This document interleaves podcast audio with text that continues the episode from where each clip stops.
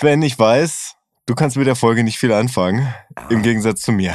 Äh, also nicht viel ist natürlich alles im Drei-Fragezeichen-Kosmos, ist natürlich sowieso nochmal alleinstehend, aber ich weiß, dass du, glaube ich, sie mehr magst als ich. Sagen wir mal, ich habe sie öfter in meinem Leben gehört, weil ich sie als Mhm. Kind hatte. Ja.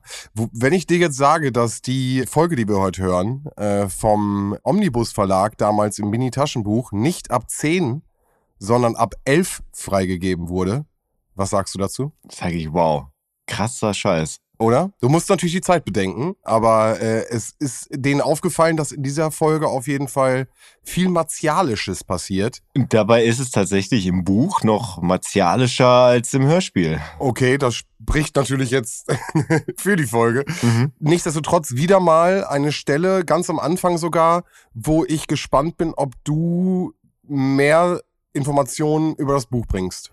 Also gerade in den ersten vier, fünf Minuten habe ich schon direkt eine Stelle gehabt, wo ich dachte, okay, was, wie, wo kommen denn die Informationen jetzt weg? Mhm. Aber ja, bin ich gespannt. Ja, also ich habe festgestellt, ich habe die Folge gehört, dann habe ich das Buch gelesen, habe ich die Folge nochmal gehört. Und ja, es wurde wieder sehr viel zusammengestrichen von H.G. Francis und teilweise auch, also dann im Hörspiel total willkürlich dahingestellt. Mhm. Da komme ich, wenn, wenn wir zur Vogelfrau kommen, komme ich da noch auf das ein oder andere, werde ich drauf zu sprechen kommen, ja. Spannende Sprecherin, bin ich gespannt, was du zu sagen hast. Ja. Äh, nichtsdestotrotz müssen wir ja versuchen, an dieser Folge so ein bisschen langhangeln zu schauen, was Roman denn an dieser Folge gut findet und wie er die Folge bewertet. Was glaubst du? Also, ich bin, du holst aus, okay. Auf der Habenseite haben wir schon mal sehr stereotypen Akzent zum Ende der Folge hin. Da wird noch Ja. mal richtig in die Kiste gegriffen, wo, wo, wo er wahrscheinlich schon so halb abgeschlossen hatte irgendwie und abgeschaltet auch.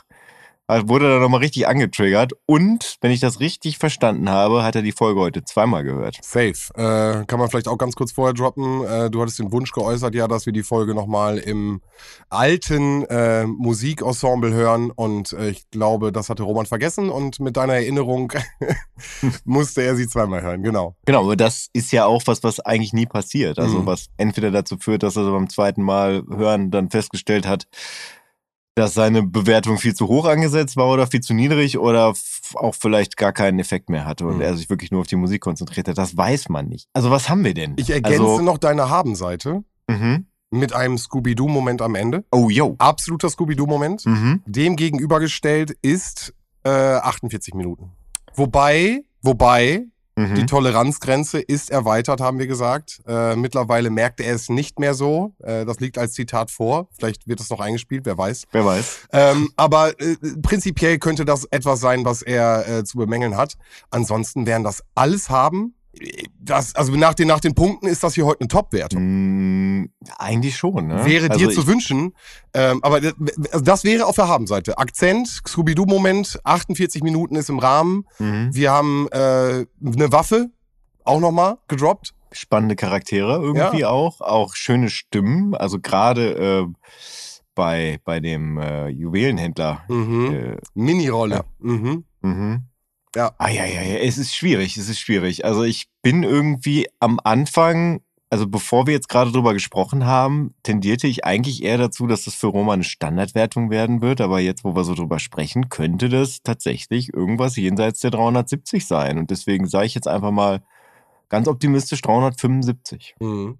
Wie gesagt, wünsche ich dir komplett, aber ich äh, bleib heute dabei. Er Mhm. wird die ganzen Punkte sehen. Die ganzen Punkte werden genannt. Und am Ende wird es eine Standardwertung plus drei. Also 370. Also also der wird eine, eine bisschen besser als Standard machen, aber es geht in die Standardrichtung. Und ähm, Oh, oh, da kommt er. Sonst hört er uns noch.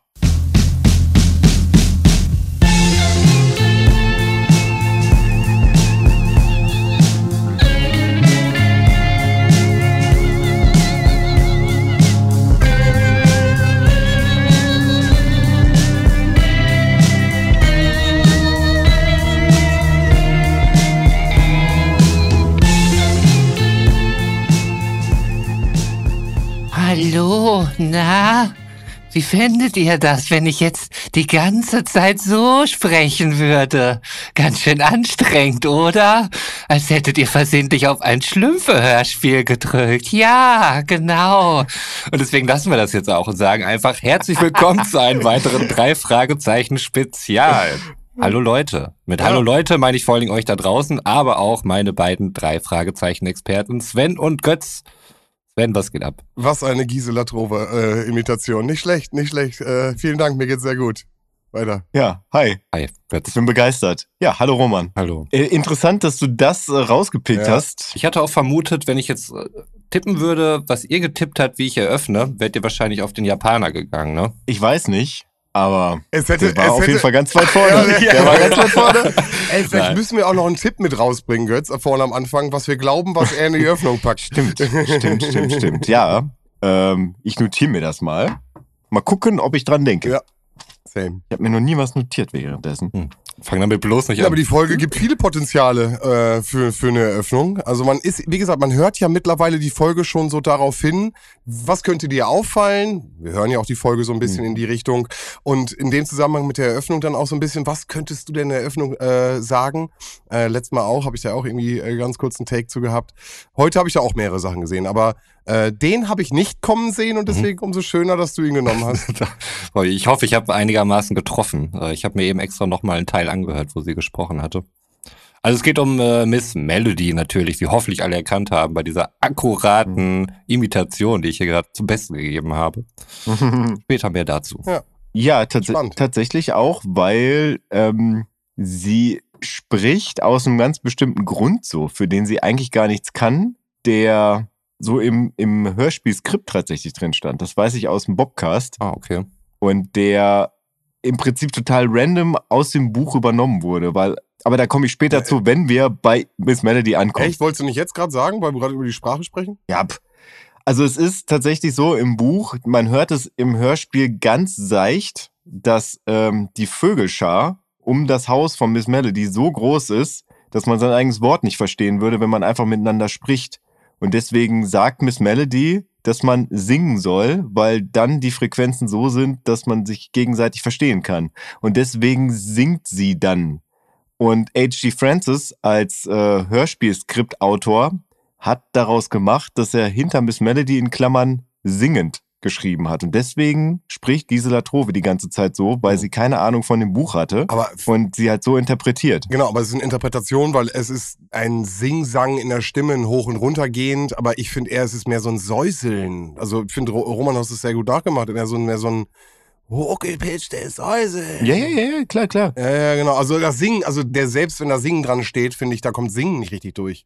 Das ist mehr so ein Hallo, ich singe jetzt mit euch Hm. zusammen. Ja, manche Vokale sehr langgezogen dann auch. Ja, ja. Und ähm, das in einer verrückten Stimmlage. Genau, aber, aber es, es war tatsächlich, also H.G. Francis hat wohl nur dahinter geschrieben, irgendwie so Hm. Sing, Sing, Sang, Okay, keine okay, Ahnung was. Und okay. da, darauf hat sie das interpretiert. Aber im Buch ist es so gemeint, dass, dass sie halt singt, damit die drei Fragezeichen sie überhaupt verstehen und umgekehrt. Und sie gehen dann irgendwann ins Haus, da ist dann noch eine schalldichte Tür und dann redet sie ganz normal mit denen. Ah, okay.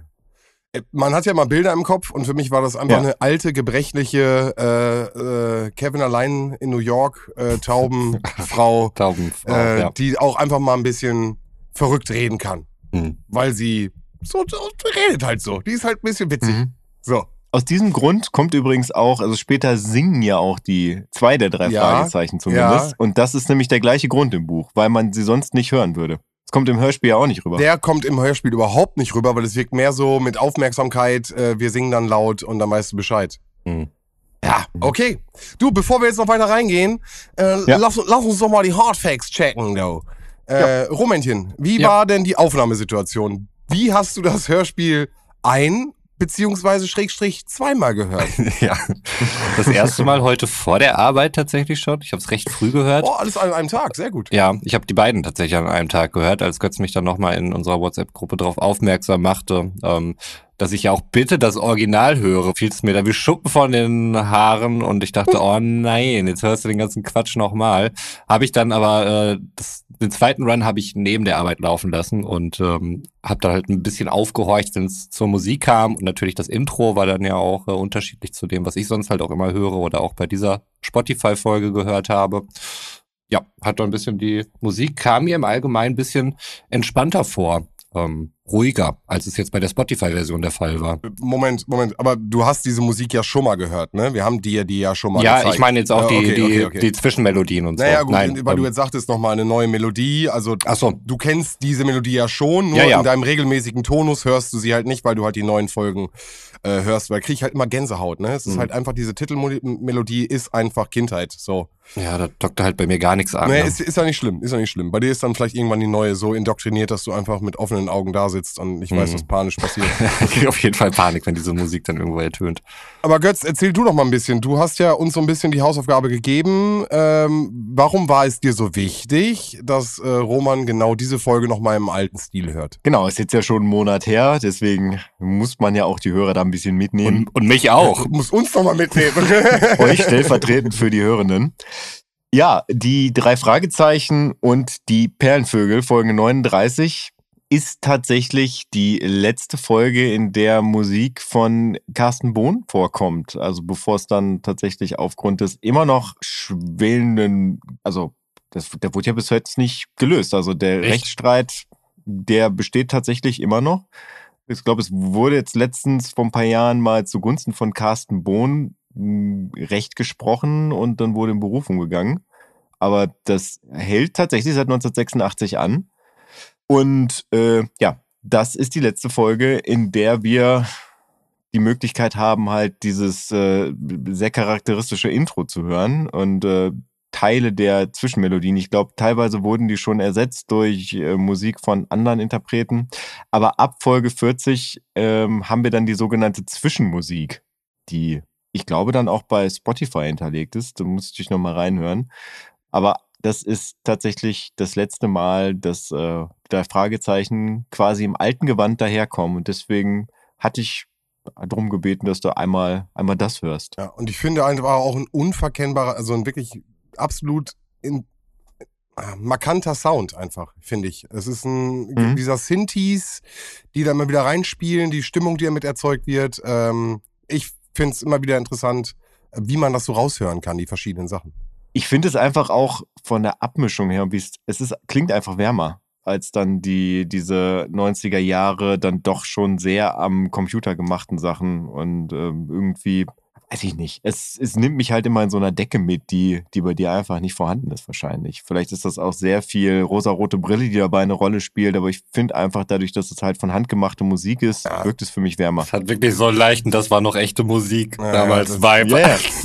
Die Ultras wissen Na, ja, es wie ist- audiophil du bist. Also von daher. Ja, äh, es macht aber schon einen Unterschied, ob du Dinge halt komplett am, am Computer Ja. baust, wo dann halt alles wirklich digital erschaffen wird oder Sachen durch Mikrofone aufnimmst, was ja auch immer eine Quelle für, für Störgeräusche ist. So, ähm, für Rauschen, was dazu kommt. Aber kann ich das nicht Mhm. mittlerweile, also jetzt, jetzt kommt die digitale Ebene so, aber kann ich das nicht mittlerweile schon als Filter und Mittlerweile, äh, also ja. sozusagen Störfilter sozusagen extra einsetzen, um genau dieses Gefühl, diesen, dieses Rauschen zu bekommen, was du dann beschreibst? ja, ja, mittlerweile geht das. Mhm. Aber in den 90ern Nein, war nein, man klar, noch weit von entfernt. natürlich. Also da wollte man das auch eigentlich überhaupt nicht. Also da war man, glaube ich, froh, dass man halt vollkommen digital das machen konnte. Auch in 80ern waren die meisten Aufnahmen und Produktionen halt extrem clean. Schau, schau das mit den Schallplatten. So, das Knacken der Schallplatte ist heute wieder einfach was ganz Besonderes und jeder möchte die Schallplatte haben, die genauso klingt.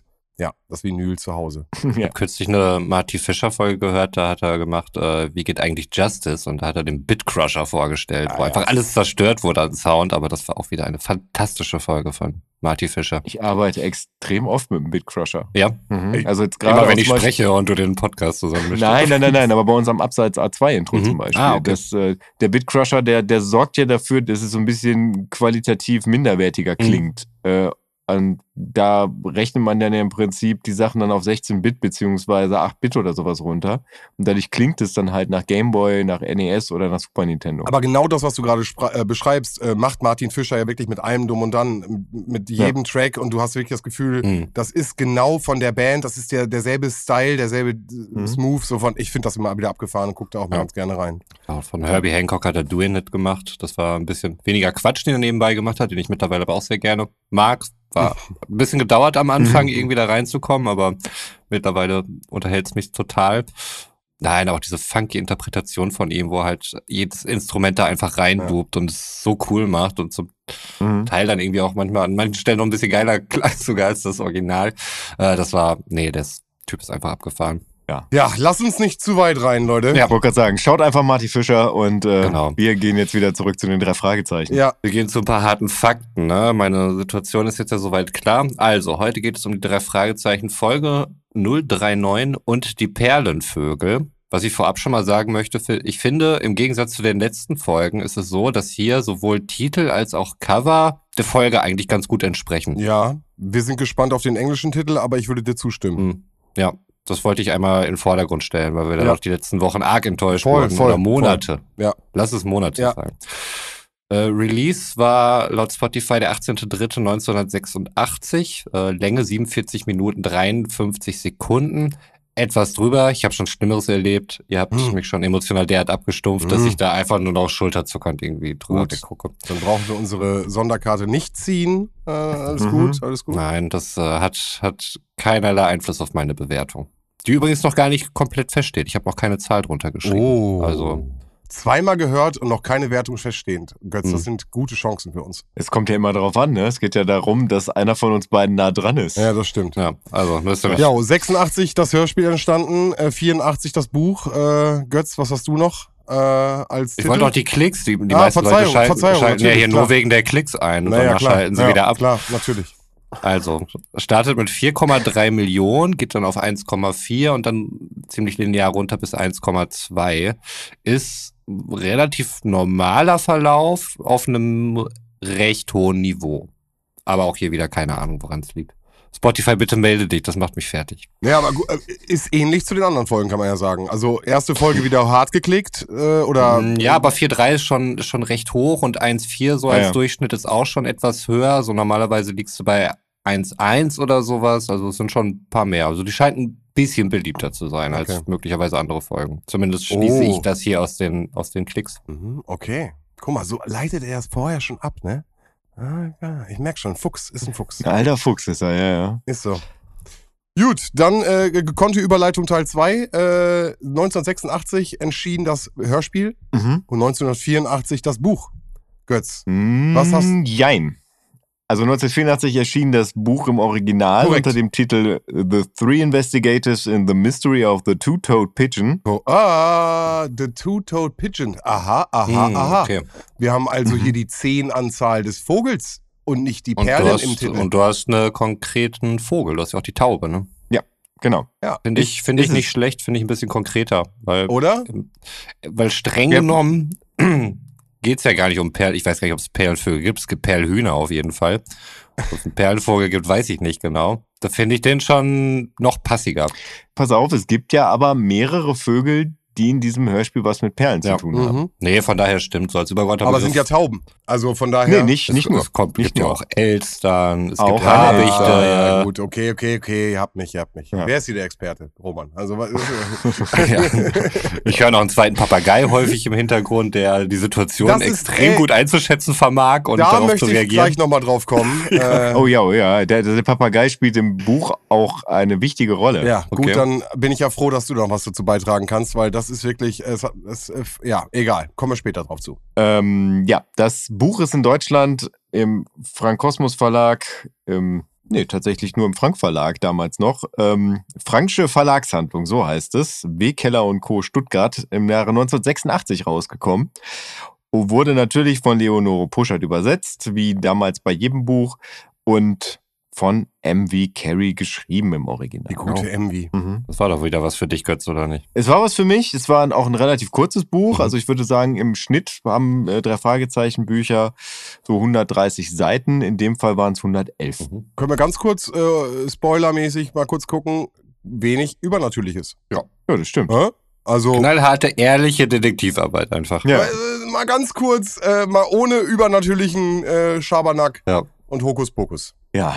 Und äh, diese Folge der dritten Abfahrt widme ich äh, natürlich, das soll auch erwähnt sein, Thorsten Heiwinkel aus Bielefeld. Dem- zumindest Bielefeld. damals. Bielefeld. Ihm gehört mich- der freundlicherweise mir dieses Buch zur Verfügung stellte.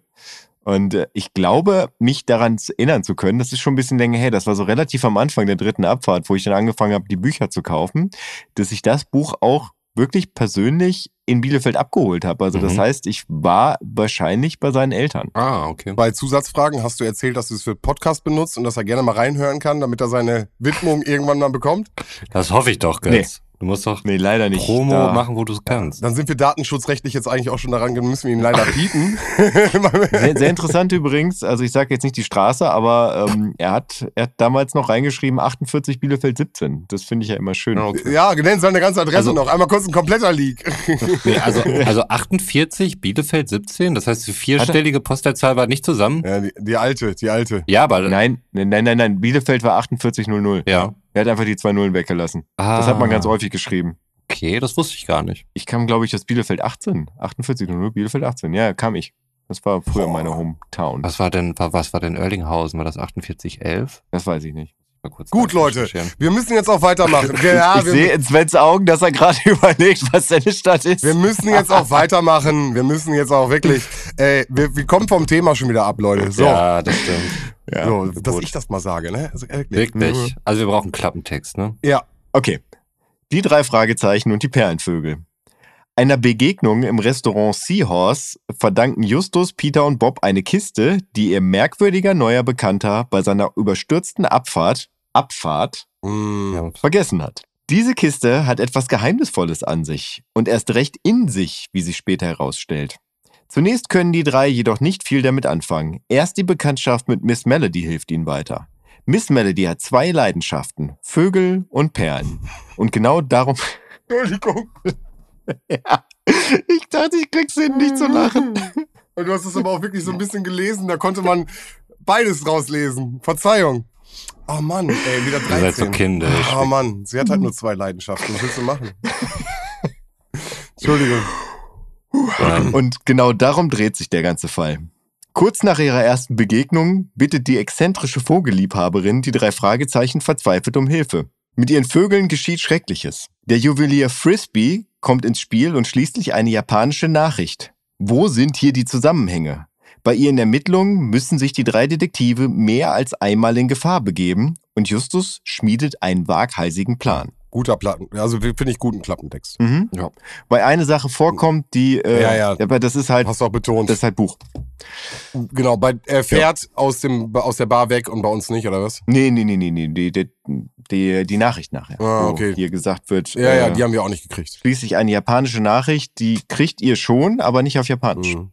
Aber da später zu. Gut. No Spoiler. KKK. okay. Ja, Roman, dann walte deines Amtes. Soll ich starten oder willst du noch mal kurz reingrätschen und da passiert noch irgendwas, bevor wir im Restaurant sitzen? Nee, nee, nee. Also ich weiß, dass Sven jetzt direkt am Anfang eine Frage hat, die er gerne aufgearbeitet Mhm. haben möchte. Da werde ich dann in dem Moment da irgendwie was zu sagen. Aber erstmal starten wir gleich. Okay. Ja. Also, die Jungs äh, sind im Restaurant nach einem langen Badetag. Ähm, bei ihnen in der Nähe irgendwo gegenüber sitzt ein Mann mit einer Kiste und zwinkert ihn hin und wieder zu. Kiste. Kiste. Justus schaut zurück und äh, der Mann kommt auf einmal mit seiner Kiste an den Tisch und sagt sowas wie, na, wart ihr schwimmen? Der hat einen sehr nervösen Ton, muss man sagen. Und äh, da dachte ich mir, oh, okay, in welche Richtung geht dieses Hörspiel? Aber nein, es äh, hat nichts mit Pädophilie zu tun Hallo, oder ich so. bin der Pedobär. Ja, wirklich. Also es hat solche Vibes auf jeden Fall. Ähm, der Typ heißt Stan. Stanley eigentlich. Äh, Stan ist nur die Kurzform.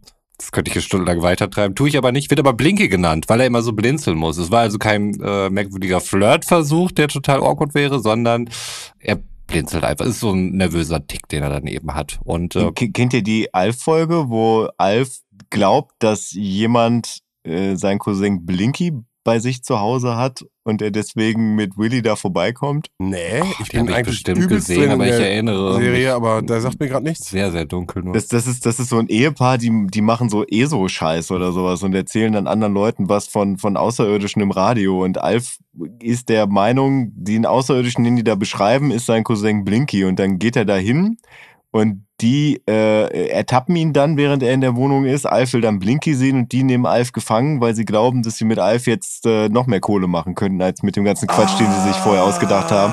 Und dann kommt Willy vorbei und erzählt ihnen die ganze Zeit Inhalte von Star Trek-Folgen, Ja, ja, ja, ja, ja, ja, ja. bis Alf äh, quasi entfliehen kann. Ja, ja, ja, ja, ja, ja, ja. ja, ja. okay, da muss Auch eine relativ bekannte äh, Schauspielerin in der Rolle. das weiß ich nicht mehr. Ich glaube ja. Ich muss, da, ich muss da immer nur dran denken, wenn ich Blinky höre. Also, das ist eigentlich immer nur, wenn ich die drei Fragezeichen und die Perlenvögel höre. Da muss ich immer an Alf denken. Ich habe jetzt auf jeden Fall den Sollte Namen öfter mal machen. Miss Ogmonic im Kopf.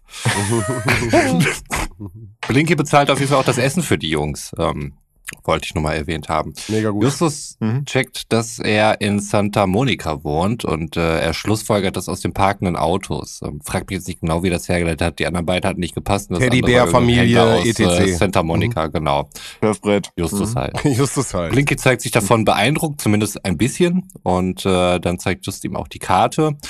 Da ist mir dann, als er sich die Karte so anguckt, äh, ist mir aufgefallen, dass die nervöse Art von Blinky sehr ansteckend ist. Aber in einem sehr unangenehmen Sinne, weil das macht einen selbst auch irgendwie ein bisschen kirre. Neben Miss Melody hat man da auf jeden Fall zwei Charaktere, die das Hörvergnügen ein wenig schmälern, wie ich finde. Oh, okay. Vielleicht einmal, also ähm, die, das ganze Buch rüber ist Justus auf Diät. Und auch in, in dem Restaurant macht er sich vorher halt Gedanken darüber, ob er sich jetzt einen Burger genehmigen darf oder nicht, weil Peter schlägt das vor und dann geht er halt in seinem Kopf durch, ah, wir waren jetzt ja am Strand, wir waren ja viel unterwegs, wir haben uns bewegt, das ist schon okay. Und das zieht sich wirklich das ganze Buch durch, dass er bei, bei jedem Essen halt darüber nachdenkt, äh, was er jetzt weglässt, was er nimmt und Ja, wir haben hier sonst, äh, also im Hörspiel jetzt so diese üblichen dicken Verweise auf Justus. Also wir kommen da später vielleicht nochmal dazu, aber ich finde heute die Stigmatisierung von beiden ist sehr plump und sehr, also er, er, er kriegt immer mehr diesen, diesen Stempel aufgedrückt. Und ich finde auch, dass die anderen beiden äh, Fragezeichen da heute auf jeden Fall kein Blatt vor den Mund nehmen. Nö, das ist schon spürbar. Würde ich auch eher auf einem hohen Niveau, aber Ja. das ist so eine Sache, die mir die, die letzten Folgen schon immer so ein bisschen Ja, wie aufgestoßen gesagt, ist. Wie gesagt, es war die 80er Jahre, ja, war es witzig, äh, fette Jungs sich drüber lustig zu machen. Aber äh, Pummelchen zu, zum Kollegen Mhm. zu sagen, ist halt auch irgendwie. Und dann zu lachen, ich, ist nochmal eine Mhm. andere, andere. Äh, Aber Pummelchen kam doch, das kam doch vorher auch schon in anderen Folgen. ja, Ja, aber das ist ja ein Verweis auf die, die Rolle, die er als Kind Korrekt, gespielt hat. Das war hat ja korrekt, das Pummelchen korrekt. gespielt. Aber ja. nichtsdestotrotz kam es, glaube ich, nicht von Peter bis jetzt. Also, und auch nicht von Bob. Echt Sondern doch? meistens von Leuten von außerhalb. Doch, schon Peter und Bob auf jeden Fall. Vor allen Dingen Peter ganz weit vorne. Scheißt sich immer ein vor irgendwelchen Gespenstern und äh, macht sich dann über das Gewicht von Just lustig. Sehr sympathisch, Peter. Gut, weiter im Text. Aber zurück im Text, genau. Äh, Blinky, Ach so, und Blinky ist übrigens an den Tisch gekommen. Das wird aber auch im Hörspiel gesagt, ähm, weil er halt diesen, diesen Tick hat, dieses Zwinkern. Und Justus ihn beobachtet, weil Justus ja immer seine Umgebung abcheckt und er da irgendwie dran hängen bleibt und Justus ihn dann unweigerlich zulächelt, weil er so ein bisschen ja nicht so richtig weiß, hat er mich jetzt angezwinkert oder nicht. Und dann ist es eher so ein verlegenes Lächeln, was er zurücksendet und irgendwie das. aber Götz mal ehrlich, wie, wie alt meinst du ist Blinky? Wird das im Buch weiter beschrieben? Wie alt mag der sein? 40 oder ja, sowas? 30, 40 würde ich jetzt auch sagen, ja. Geschätzt. Ich wollte nur sagen, dass es nicht unwillkürlich ist. Also er hat vielleicht gewisse Nachrichten falsch interpretiert und äh, ist da vielleicht auch etwas wir kennen das alle. sehr übergriffig. Man macht ein falsches Grinsen, auf einmal sitzt die Person am Tisch und äh, übergibt dir auf einmal ein Geschenk. Ja, an der Tüte in Bielefeld vielleicht, aber dafür musst du aber bezahlen. Das ist am Bahnhof. ich wollte nur sagen, äh, dass, dass, das, dass das quasi zumindest erklärt wird, warum er das macht. Ob das jetzt äh, so gesellschaftlich angebracht ist, wie er da vorgeht. Mhm. Das steht auf einem anderen Blatt. Okay. naja, wie reagiert er denn, als er die Karte der guten drei Fragezeichen in der Hand bekommt? Ja, jetzt nicht irgendwie überborden an Emotionen und auch Mensch, klasse, ist ja toll, was ihr da macht. Ähm, Also ist schon irgendwie anerkennt, aber vor allen Dingen ließ er sich halt in seiner nervösen Art das Ding dann irgendwie durch und das hat mich dann total angesteckt, wie eben erwähnt. Mhm. Blinky haut dann aber selber stürzt ab und lässt die Kiste zurück. Das kommt alles sehr plötzlich. Ähm, Es ist dann nämlich gerade so ein äh, Transporter vorbeigefahren. Ich weiß gar nicht, ob es dort schon erwähnt wurde, dass er mit Japaner drinne saß. Ich glaube nicht, das hätte ich mir bestimmt notiert. Aber Also er sagt, also äh, Peter sagt, i- auch nur in einem Nebensatz, ist er den äh, Japanern in einem grünen Transporter hinterher. Das ist wirklich Genau, nur ein absoluter stimmt, ja. Nebensatz. Hm. Ich musste auch nochmal zurückspulen, weil es mich gleich 15 Sätze weiter äh, nämlich relevant wird. Und dann dachte ich, hä, Hm. wie, wie, das habe ich gar nicht so mitbekommen.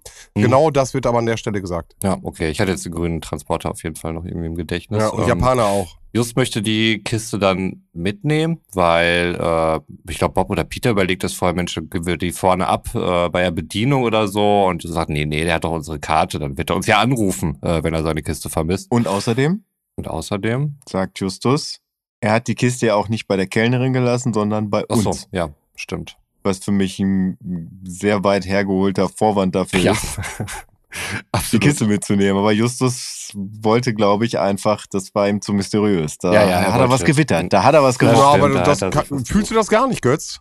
Also da, da sitzt jemand, äh, weiß jetzt, dass das Detektive sind, steht plötzlich auf und rennt raus und lässt etwas da. Dann finde ich, ist es doch, also wie, wie so ein Sicherheits-Safe-Space, den man dann verlässt und nimmt nicht alles mit. Das ist schon Absicht, oder nicht? Mm, Also, Also könnte, also es war im ne? Endeffekt ja keine Nee. Ich fand, das wirkte auch nicht äh, wie Absicht. es geht ja um die Erklärung, die äh, Justus sich hier an der Stelle äh, Ja, rausnimmt. Also, aber ich glaube, der hat Justus hat halt auch einfach so, wie wir Justus kennen, wo er gerne mal einen Vorwand Ja. sucht oder eine Lüge auch mal okay ist oder man auch Ja, mal gerne gut, in eine gut, Wohnung einsteigen ja, kann, gut, wenn man was gut. sucht, Gut, gut, ähm, ohne einen Durchsuchungsbefehl zu haben. ich finde es nachvollziehbar. Weil Okay, Recht und Gesetz keinerlei Bedeutung haben, aber gut, Vielleicht das ist halt spricht da der Justus aus mir. Selbstjustiz Justus einfach mal wieder am Start, ja. Also 30 Minuten später sind wir auf jeden Fall wieder in der Zentrale und öffnen natürlich die Kiste. Wir wollen ja alle wissen, was in der Kiste ist. Es kommt auch ein Geräusch aus der Kiste. Es ist eine Taube. Und sie hat an einem Fuß nur zwei Zehen, wie der englische Titel uns ja auch verraten hätte. Mhm. Sie bauen jetzt erstmal eine größere Kiste für die Taube, wo sie wahrscheinlich auch gucken kann und Luft kriegt und so. Also bin ja froh, dass die Taube überlebt hat und dass das irgendwie vorher auch gar nicht aufgefallen ist, dass da irgendwie eine Taube drin ist. Es sterben zu viele Vögel. Da reicht, wenn die Taube überlebt, ist das super. Ja, das stimmt. Also, achso, das vielleicht auch, äh, das kommt im Hörspiel überhaupt nicht so rüber. Peter wird da als absoluter Tier- und vor allem Vogelfreund dargestellt im Buch, der immer wieder äh, sagt, Justus, also muss das unbedingt sein, dass wir jetzt den Vogel da im Käfig haben okay. und der dann halt auch darauf pocht, dass halt ein größerer Käfig gebaut wird, wie Justus erst ja nicht so amused ist, also im Hörspiel knickt er ja relativ schnell ein. Ja, aber das hat man halt immer wieder, also dass Peter dann halt auch sagt, ey, wir nehmen Cäsar jetzt aber mit oder ähm, also wir nehmen den Vogel jetzt aber mit oder Peter ist auf jeden Fall immer der, dem die Vögel da leid tun und äh, der dann halt auch äh, tatsächlich äh, die Vögel magisch anzieht, wie man nachher beim Papageien sehen wird. Aber dazu später mehr. Ja, vielleicht kann man ganz kurz dazu. Das hat mir im Hörspiel total gefehlt. Eine Person, die so ein bisschen die Tragweite und die Wichtigkeit so ein bisschen herausstellt, ähm, Mhm. finde ich, fehlt im Hörspiel leider komplett. Weißt du, also im, im Buch beschreibst du es ja auch, ne? Irgendwie da ist jemand, der der Vögel liebt und auch mal so ein bisschen rausstellt, wie Mhm. wichtig das ist und wie die behandelt werden müssen. Und äh, bis auf die Frau, äh, die die gleich erst kommt, äh, haben wir da gar keinen, der richtig auf die Vögel und auf das Tierwohl Mhm. äh, da eingeht. Stimmt. Das hatte ich da der Zeit äh, letztlich geschuldet, wo Natürlich, hier klar, wohl aber noch nicht so en vogue war. Ähm, aber klar, hätte man sicherlich auch anders Aber im Buch ist es ja. Also von daher- Tierschutz äh, Mhm. war damals sicherlich auch schon. Na, genau, aber im Buch ist es ja, also von daher ist es ja thematisch Hm, schon ja. irgendwo drinne. Und ich finde, es behilft aber, um die Story so ein bisschen, um die Tragweite der Geschichte ein bisschen aufzumachen. Äh, hätte das geholfen. Ich möchte kurz darauf aufmerksam machen, dass Roman in Folge 5 einen Kurzabriss über die Einführung von Tierschutzgesetzen in Deutschland gebracht hat. Also Folge 5 der dritten Abfahrt. Ich erinnere mich sehr dunkel dran und weiß überhaupt gar nichts mehr davon. Ich weiß inhaltlich auch nichts mehr davon, aber ich weiß, Ging, dass nee, Entschuldigung, ging es nicht bei der schwarzen Katze darum, dass die Genau, äh, äh, Schildkröte äh, an den, an den Krimskramsläden verkauft werden kann? Und da haben wir über das Tierschutzgesetz gesprochen, dass, Mhm. äh, dass Tiere nicht einfach so verkauft werden dürfen. Äh, Stimmt, das war das, glaube ich. Genau, und beim Fluch des Rubins hat äh, Roman dann Bezug seine genommen. Recherchen vorgestellt und hat dann quasi die Geschichte der Tierschutzgesetze in Deutschland referiert und die Inhalte. Genau, es war Bezug zu Folge 4. Boah, dass ich das auch noch Ja. weiß, Alter. Ganz ehrlich, zwischendurch kommt auch was durch bei mir, ne? Ah, ja, ja, ja, ja. Ja.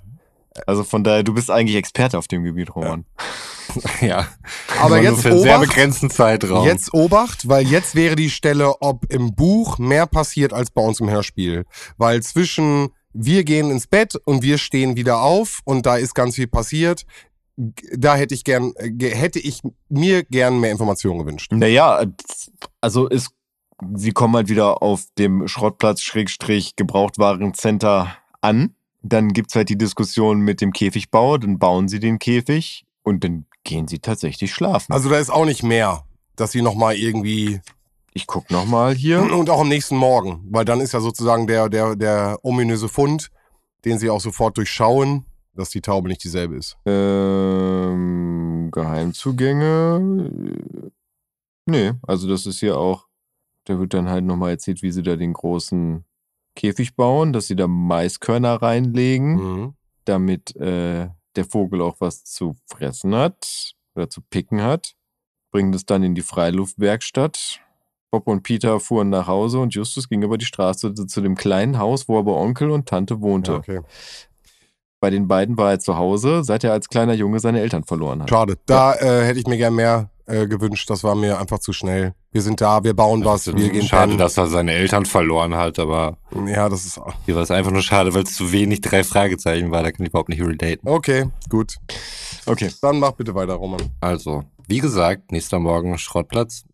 Bob hat da, glaube ich, schon seine Hausaufgaben gemacht, weil wir wissen, dass es sich um eine belgische Brieftaube handelt, die aber auf einmal 13 hat. Das heißt, die muss wohl jemand ausgetauscht haben da aus der Kiste. Ähm, Mhm. Wir erfahren noch weitere sehr interessante Taubenfacts, zum Beispiel, dass Tauben bis zu 1000 Kilometer zurückfliegen äh, können, also an ihren Ursprungsort, ohne sich zu verfliegen. Sehr beeindruckend. Das ist der Teil, wo Tauben noch cool waren, weißt du? Wo man Ja. noch einen Taubenschlag zu Hause hatte und dann irgendwie mit Brieftrauben angeben konnte. So, das ist Und heute Zeit. werden sie die Ratten der Lüfte Ja, genannt. Also korrekt. das ist echt imageseitig. Das- Ja. Die, die bräuchten da mal einen guten Kampagnenmanager. Trends, Guys, Trends. Also ich, ich habe halt gelesen, dass es, äh, oder nee, recherchiert und gehört, um, dass belgische Brieftauben wohl unter anderem auch schon mal für 120.000 Euro über den Ladentisch gegangen sind. Leute, Okay. müsst ihr nicht auch an Ritter der Kokosnuss denken? Ja, Also kommt da nicht irgendwie die Frage auf, welche Brieftraube kann mehr tragen? Ähm, nein, also ich, ich, ich habe da kein, ich kann da nicht mit relaten, sorry. Ich, ich prinzipiell auch nicht. Ich habe das nur, Ah. äh, ich glaube, bei Recherchen und Archiv habe ich das Ach gehört. ehrlich, okay. Ja.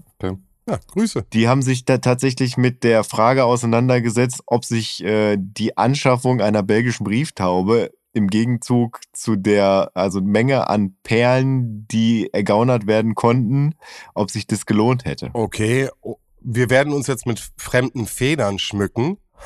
Oh. Aber hast du eine Antwort? Äh, Also bei, bei, einem, bei einem Wert von 120.000 Euro ist die Antwort relativ einfach. Ne? Also im Buch wird ja auch gesagt, dass es Perlen gibt, die mehrere hundert, ich weiß nicht, ob das im Hörspiel auch gesagt wurde, bis zu 100. ähm, mehrere hundert Dollar wert bis sind. zu 100 ja. war es, glaube ich. Mal. Ja, oder bis zu 100. Also so um den Dreh wird sich das da bewegen. Also auf äh, 100.000 muss er erstmal kommen. Aber ich glaube auch nicht, dass die dreizähige und zweizähige jeweils an einem links und rechts, ne, äh, belgische Brieftaube da, dass man da von solchen Werten gesprochen hat. Ich denke mal nicht. Da gab es auch noch keinen Euro in den USA. Gut, haben wir das auch geklärt? Sehr schön.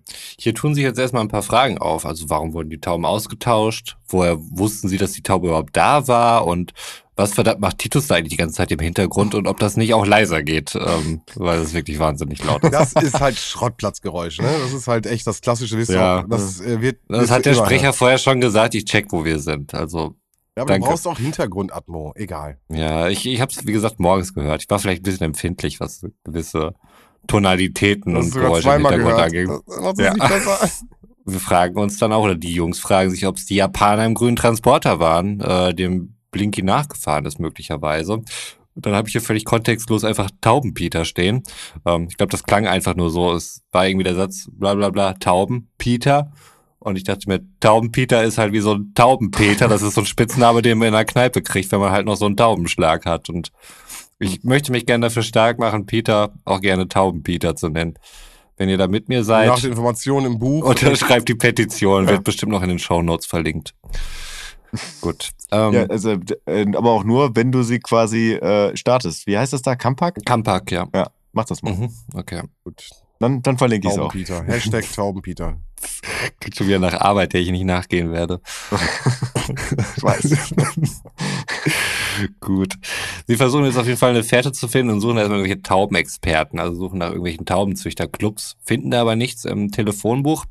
Bob, der sein Leben mehr oder weniger in der Bibliothek verbringt, hat da Gott sei Dank Connections. Äh, Er bringt dann nämlich Miss Melody zur Sprache, die er aus der Bibliothek kennt.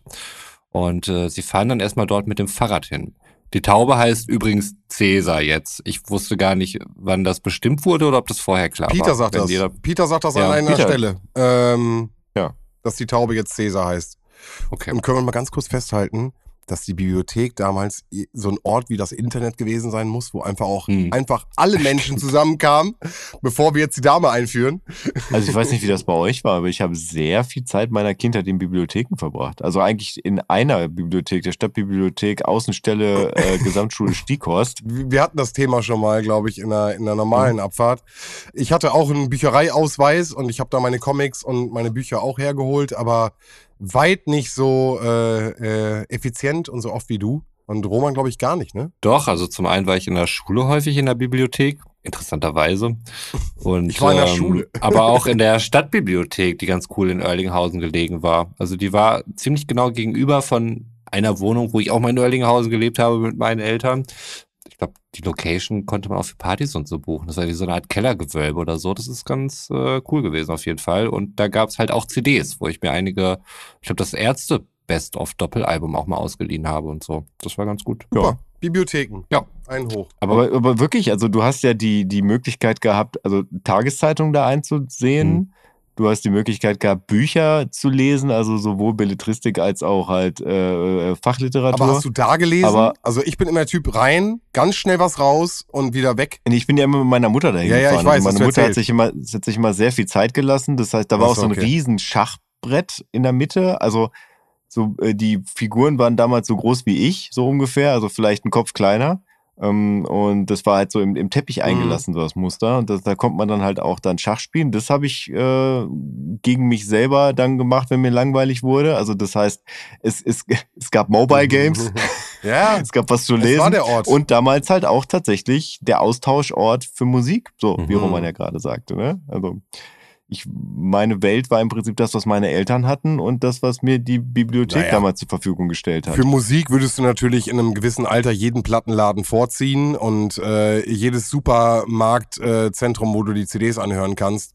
Also ich sag mal, Musik ist natürlich auch so ein, nice to have, aber das erste, wo wir hingegangen sind, sind doch wohl für Comics und für, für äh, Bücher. So, oder? Hm, Nee, ich habe da damals tatsächlich sehr viel Kassette gehört. Du hast da Kassette gehört. Nein, ich habe mir die da ausgeliehen. Ja, ja, sag ich ja, ausgeliehen. Aber Ja, vor ja, Ort genau. hören, für mich war immer in so Nein, nein, nein, nein, nein. Damals hier, sag mal schnell, äh, hier die Groß, äh, äh, Ratio hieß das bei uns in Sennestadt doch, Hm. wo du auch die Sachen anhören konntest mit dem Kopfhörer und so, der Saturn.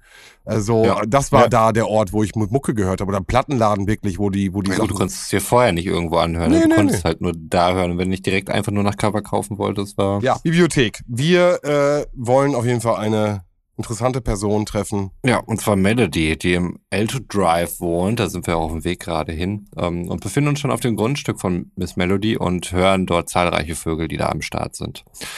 Melody kommt auch und ist äh, sehr extravagant gekleidet. Ähm, ich hab da stehen, oh mein Gott, diese Sprecherin. Unheimlich und nervig gleichzeitig. Ja, ich glaube, dem ist nicht viel hinzuzufügen. Sie fängt dann irgendwie an zu singen, Glory, Glory, Halleluja, und äh, möchte den Jungs eine Belohnung für die Taube geben. Justus lehnt aber ab. Sie gehen aber erstmal rein. Melody sagt aber, dass sie 20 Dollar zahlt für jeden Vogel, den sie freilassen. Also die finden schon gut, wenn die Vögel irgendwie frei sind. Äh, Das ist, glaube ich, das einzige Mal, dass so Tiere, Freiheit, Tierwohl so ungefähr Ja, ein ja. bisschen abgerissen werden, irgendwie das Thema, aber ich, dann hört es auch schon mehr oder weniger auf. Digi, nur weil du jetzt äh, gesagt hast, dass du die Stimme super nervig findest, nur ganz Mhm. kurz nochmal so ein kleiner Hardfact nebenbei. Die Person haben wir jetzt die letzten Folgen mehrfach gehört. Mhm. Neben Zauberspiegel, heimliche Hehler, äh, Silbermine äh, und äh, rätselhafte Bilder war die halt immer wieder dabei, ne? Also es Mhm. ist jetzt, wie gesagt, dieses äh, wahrscheinlich wirklich Kann die, sein, die, aber sie hat es ja sehr verstellt. Naja, genau, genau. Aber die. Anmerkung von, von, Ja, von genau. Götz, was er eben meinte, Mhm. nichtsdestotrotz natürlich wirklich einfach eine äh, äh, begnadete Synchronisationsstimme. Mhm. Und Schauspielerin. Und das hat, hat Und, Entschuldigung, Also wie gesagt, ich kann immer nur wieder wiederholen, dieser Dialog zwischen ihr und Jürgen ja, Thormann. du meinst, äh, So, d- der ist einfach, der ist einfach grandios, so als äh, ähm, Senor Santora. Genau, Senor Santora. Ja, das ist einfach eine, eine schauspielerische Meisterleistung, wie ich finde. Und die steht da sehr, sehr für sich allein. Aber ich gebe dir recht, äh, hier geht sie für mich irgendwie auch so ein bisschen auf den Nerven. Ja, aber das soll sie ja auch, ne? Also es ist ja ihre Rolle. Ich sag mal wirklich, also Kevin allein in New York vorhin war ja nicht äh, böse gemeint, sondern das ist ja genau dieser Mhm. Charakter, der erstmal schrullig, nervig, drüber. Ja, so schrullig und so, das kann man ja vielleicht auch auf irgendeine andere Art und Weise darstellen. Ah, okay. Ich finde, ich find, sie kommt so rüber. Wenn das das Ziel war, auf jeden Fall erfüllt, äh, Mir war es halt zu schrullig. Mhm. Aber gut, das ist jetzt einfach erstmal Geschmackssache. Was ich jetzt noch gar nicht erwähnt hatte, wo wir wegen den 20 Dollar für jeden Vogel, der freigelassen wird, da hört man das erstmal im Hintergrund den Papageien bei Miss Melody, der sagt, grausam, grausam. Und äh, auch sonst mit sehr vielen überraschend kontextbezogenen Wortmeldungen sich dann immer wieder aus dem Hintergrund meldet. Ist im Ähm, Buch auch so. okay. Ist das der Mann von Heike Dine Körting? And Andreas Beuermann? Also er ist nicht verzeichnet, wenn du das fragst. Also er ist nicht äh, in, den, in den Dingens mit drinne, aber man weiß halt auch nicht, wer ihn spricht. ja, müssen wir wahrscheinlich einfach warten, bis der Bobcast soweit ist, dann wird das Ganze aufgelöst werden. Ich könnte es mir vorstellen. Mhm. Ich hab, ich, ich sag's dir. Findest du, der klingt wie Titus? Naja, ich weiß nicht. Ich kann es mir vorstellen, dass die beiden da sitzen und sie sagt am Ende, komm, mach mal nochmal hier eine Stimme. Komm, Andy. Andy, do it. Wir brauchen noch mal einen. Komm, machen wir doch mal den Papagei jetzt. Machen wir nochmal den Papagei. ja, also dann warten wir ab, aber äh, äh, clipped it. Ich habe eine Vermutung. Okay, ich habe mir da nicht so Gedanken drüber gemacht. Aber nee, es klingt, klingt auch nicht wie Blackie, ne, der Papagei, weil das, das Nein, nein, nein, es Heike ist Dine Körting herself. Ich, aber es ist ein männliches äh, Ding irgendwie und deswegen habe ich gedacht, vielleicht. vielleicht. Dass er dann meinte so, ey, du hast jetzt die ganze Zeit einen Papagei gesprochen oder sie vielleicht auch dachte, äh, jetzt mach das mal, mein Mann. Ich weiß es nicht. Deswegen, wir Ja. warten ab. Du, ich, ich würde würd sagen, ist eine Langzeit-Cola-Wette. Mhm. Äh, wenn das ist, weißt Bescheid. Gibt's eine Cola ohne Koffein und äh, für Roman Ja. ein Bier.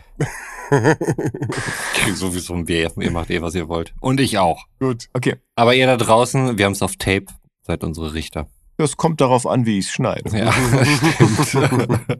genau, im Verlauf der Zeit mal so eine Folge mal anders kriegen. Ja, aber was, was äh, wir jetzt äh, auch das erste Mal in dieser Folge mitkriegen ist, oder beziehungsweise was uns vorgelegt wird, ist die titelgebende Perle. Ja, genau. Äh, sie fragen dann noch, ob sie irgendeinen Brieftaubenzüchter kennt und äh, Melody lässt in dem Moment eine Elster rein. Diese Elster hat ihr eine echte Perle mitgebracht. Wie wir dann erfahren, bereits die dritte Perle, die sie ihr mitgebracht hat.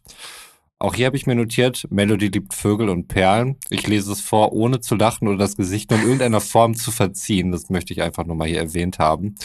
Dabei erzählt sie auch noch von Parker Frisbee, ein äh, Juwelier dort in dem Ort, der wohl auch Brieftauben hält oder züchtet, habe ich da in Klammern stehen. Das habe ich, glaube ich, nicht so richtig verstanden. Auf jeden Fall hat irgendwas mit Brieftauben an Hut. Und Parker Frisbee ist wahrscheinlich der unseriöseste Name, den man als Juwelier haben kann. Könnte ich mir vorstellen. Also sie suchen einen Züchter, korrekt, und sie äh, sagt, dass er damals was mit zu tun hat. Und er ist nicht nur einfach ein Juwelier, sondern der teuerste Juwelier in ganz Rocky Beach. Genau. Was diesen Namen nochmal auf eine, finde ich, auf eine ganz andere Stufe setzt. Ja, zumal er da ja auch noch irgendwie einen stattlichen Vollbart hat, wo eigentlich gerade nur noch so die Augen rausgucken. Hammer. Also vor Augen habe ich da irgendwie wirklich so einen ZZ Top-Member oder keine Ahnung, wer Mega da gut. irgendwie im Kopf, der aber der teuerste Juwelier der Stadt ist. Er hat's halt drauf. Ja, Interessant. Was übrigens eben gerade noch äh, hinterhergeschoben werden soll, ganz kurz, ähm, Justus möchte Miss Melody die Karte der drei Fragezeichen geben.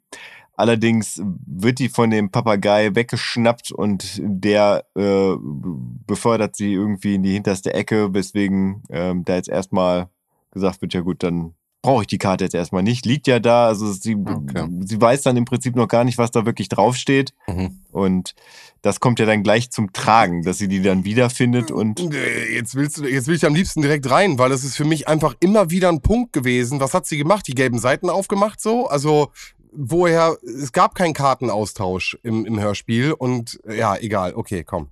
Kommen wir gleich drauf. gut, Parker Frisbee. Parker Frisbee, da befinden wir uns gerade. Sie zeigen ihm den Vogel, also den Vogel, und ähm, er erkennt das Ähm, dann auch direkt als belgische Brieftaube. Entschuldigung, Entschuldigung, du kannst nicht einfach Hans Page einfach so übergehen. Wieso? Nein, nein, nein, Das nein, ist- wirklich nicht. Das geht. Ah ja, dann, dann lasst es gerade raus. Entschuldigung, ist das hat also hat dich diese Stimme nicht irgendwie in eine wollig warme Decke eingehüllt? Kennst du diesen Mann nicht? Nein, es war sehr früh.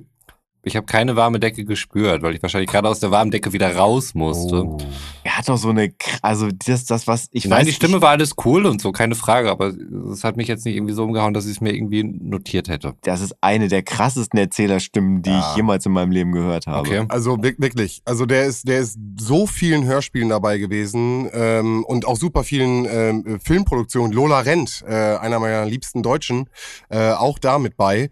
Er hat halt hier eine super, super kleine Rolle. Die ist so klein, äh, Götz, vielleicht äh, hast du es auch gecheckt, der ist nicht mal bei Wikipedia für diese Rolle genannt. Mhm. Er steht, in Wikipedia steht er, wo er für die drei Fragezeichen gesprochen hat, auch größere Rollen, aber ist natürlich immer eine Auswahl ne, bei den Hörspielen. Aber für diese äh, Folge steht er nicht mit drinne, aber ist halt einfach, ist eine Ikone im, im Sprech und super Ja. wahnsinnig tolle Synchronstimme, die hier leider viel, viel zu kurz äh, zu tragen kommt. Ja, einfach, das wollte ich noch, noch mal kurz erwähnt haben. Ja, Ja, absolut. Das ist vollkommen legitim. jetzt darfst du gerne weitermachen. Okay. Nein, ist ja auch völlig okay. Vielleicht lag es auch daran, dass es halt so überschattet wurde von Miss Melody und Blinky. Es ist kurz, Und, es ist sehr äh, kurz. dann noch dieser Auftritt immer noch recht kurz war. Ja, ja. Ähm, also ich fand die Person an sich jetzt erstmal so bemerkenswert von dem, was sie tut, wie sie aussieht und so, der Name. Nur Ähm, die Stimme.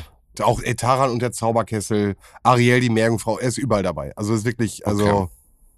Ähm, wo bin ich denn eben stehen geblieben? Genau, er erkennt äh, die Brieftaube als ein Weibchen, was man wohl nicht für den Flug nehmen würde, wie er behauptet. Er weiß aber auch nicht, wem sie gehört. Wir gehen dann wieder zurück zu ihren Fahrrädern und äh, Bob sagt, dass Frisbee nichts von Tauben versteht, ähm, weil auch Weibchen wohl flugtauglich sind. oder lügt. Und äh, oder lügt, ja. Mhm. Peter sieht äh, derweil mal wieder den grünen Transporter mit den zwei Japanern drin. Und da haben wir ein Plothole. Also was finde ich schlecht umgesetzt ist im Hörspiel, weil äh, später quasi das Gegenteil behauptet wird. Also darf ich da jetzt schon drauf eingehen, aufs Ende? Nee, mach mal jetzt das Plothole auf ja. und wir machen später zu. Im Buch steht auf jeden Fall Blinkys Auto Ah. vor dem Juwelier. Allerdings wird das noch nicht wirklich benannt, sondern es wird gesagt, dass da ein schwarzes Auto ist. Und dieses schwarze Auto wird öfter mal benannt. Und dann irgendwann kommt Justus darauf, dass das ja auch das Auto von Blinky sein kann. Okay. Ja. Weil es macht an der Stelle mich keinen Sinn, dass die Japaner davor stehen und warten. Genau, überhaupt Gut. keinen Sinn. Ich glaube, man wollte einfach nur mal, noch mal dran erinnern, dass es doch noch diesen grünen Transporter Naja, mit den Japanern gab. Vergesst Nee, mir die nee, nee, nee. Japaner nicht. Ja, genau, vergesst sie mir nicht, aber sie haben in der Situation halt, egal. Gut, Hm. wir machen Ja. Plothole auf. Äh, übrigens, kleiner Funfact am Rande: Peter, nachdem er halt rausgefunden hat, dass Cäsar überhaupt gar kein Männchen ist, sondern ein Weibchen, schlägt vor, dass sie sie ab jetzt Calpurnia nennen. Lol.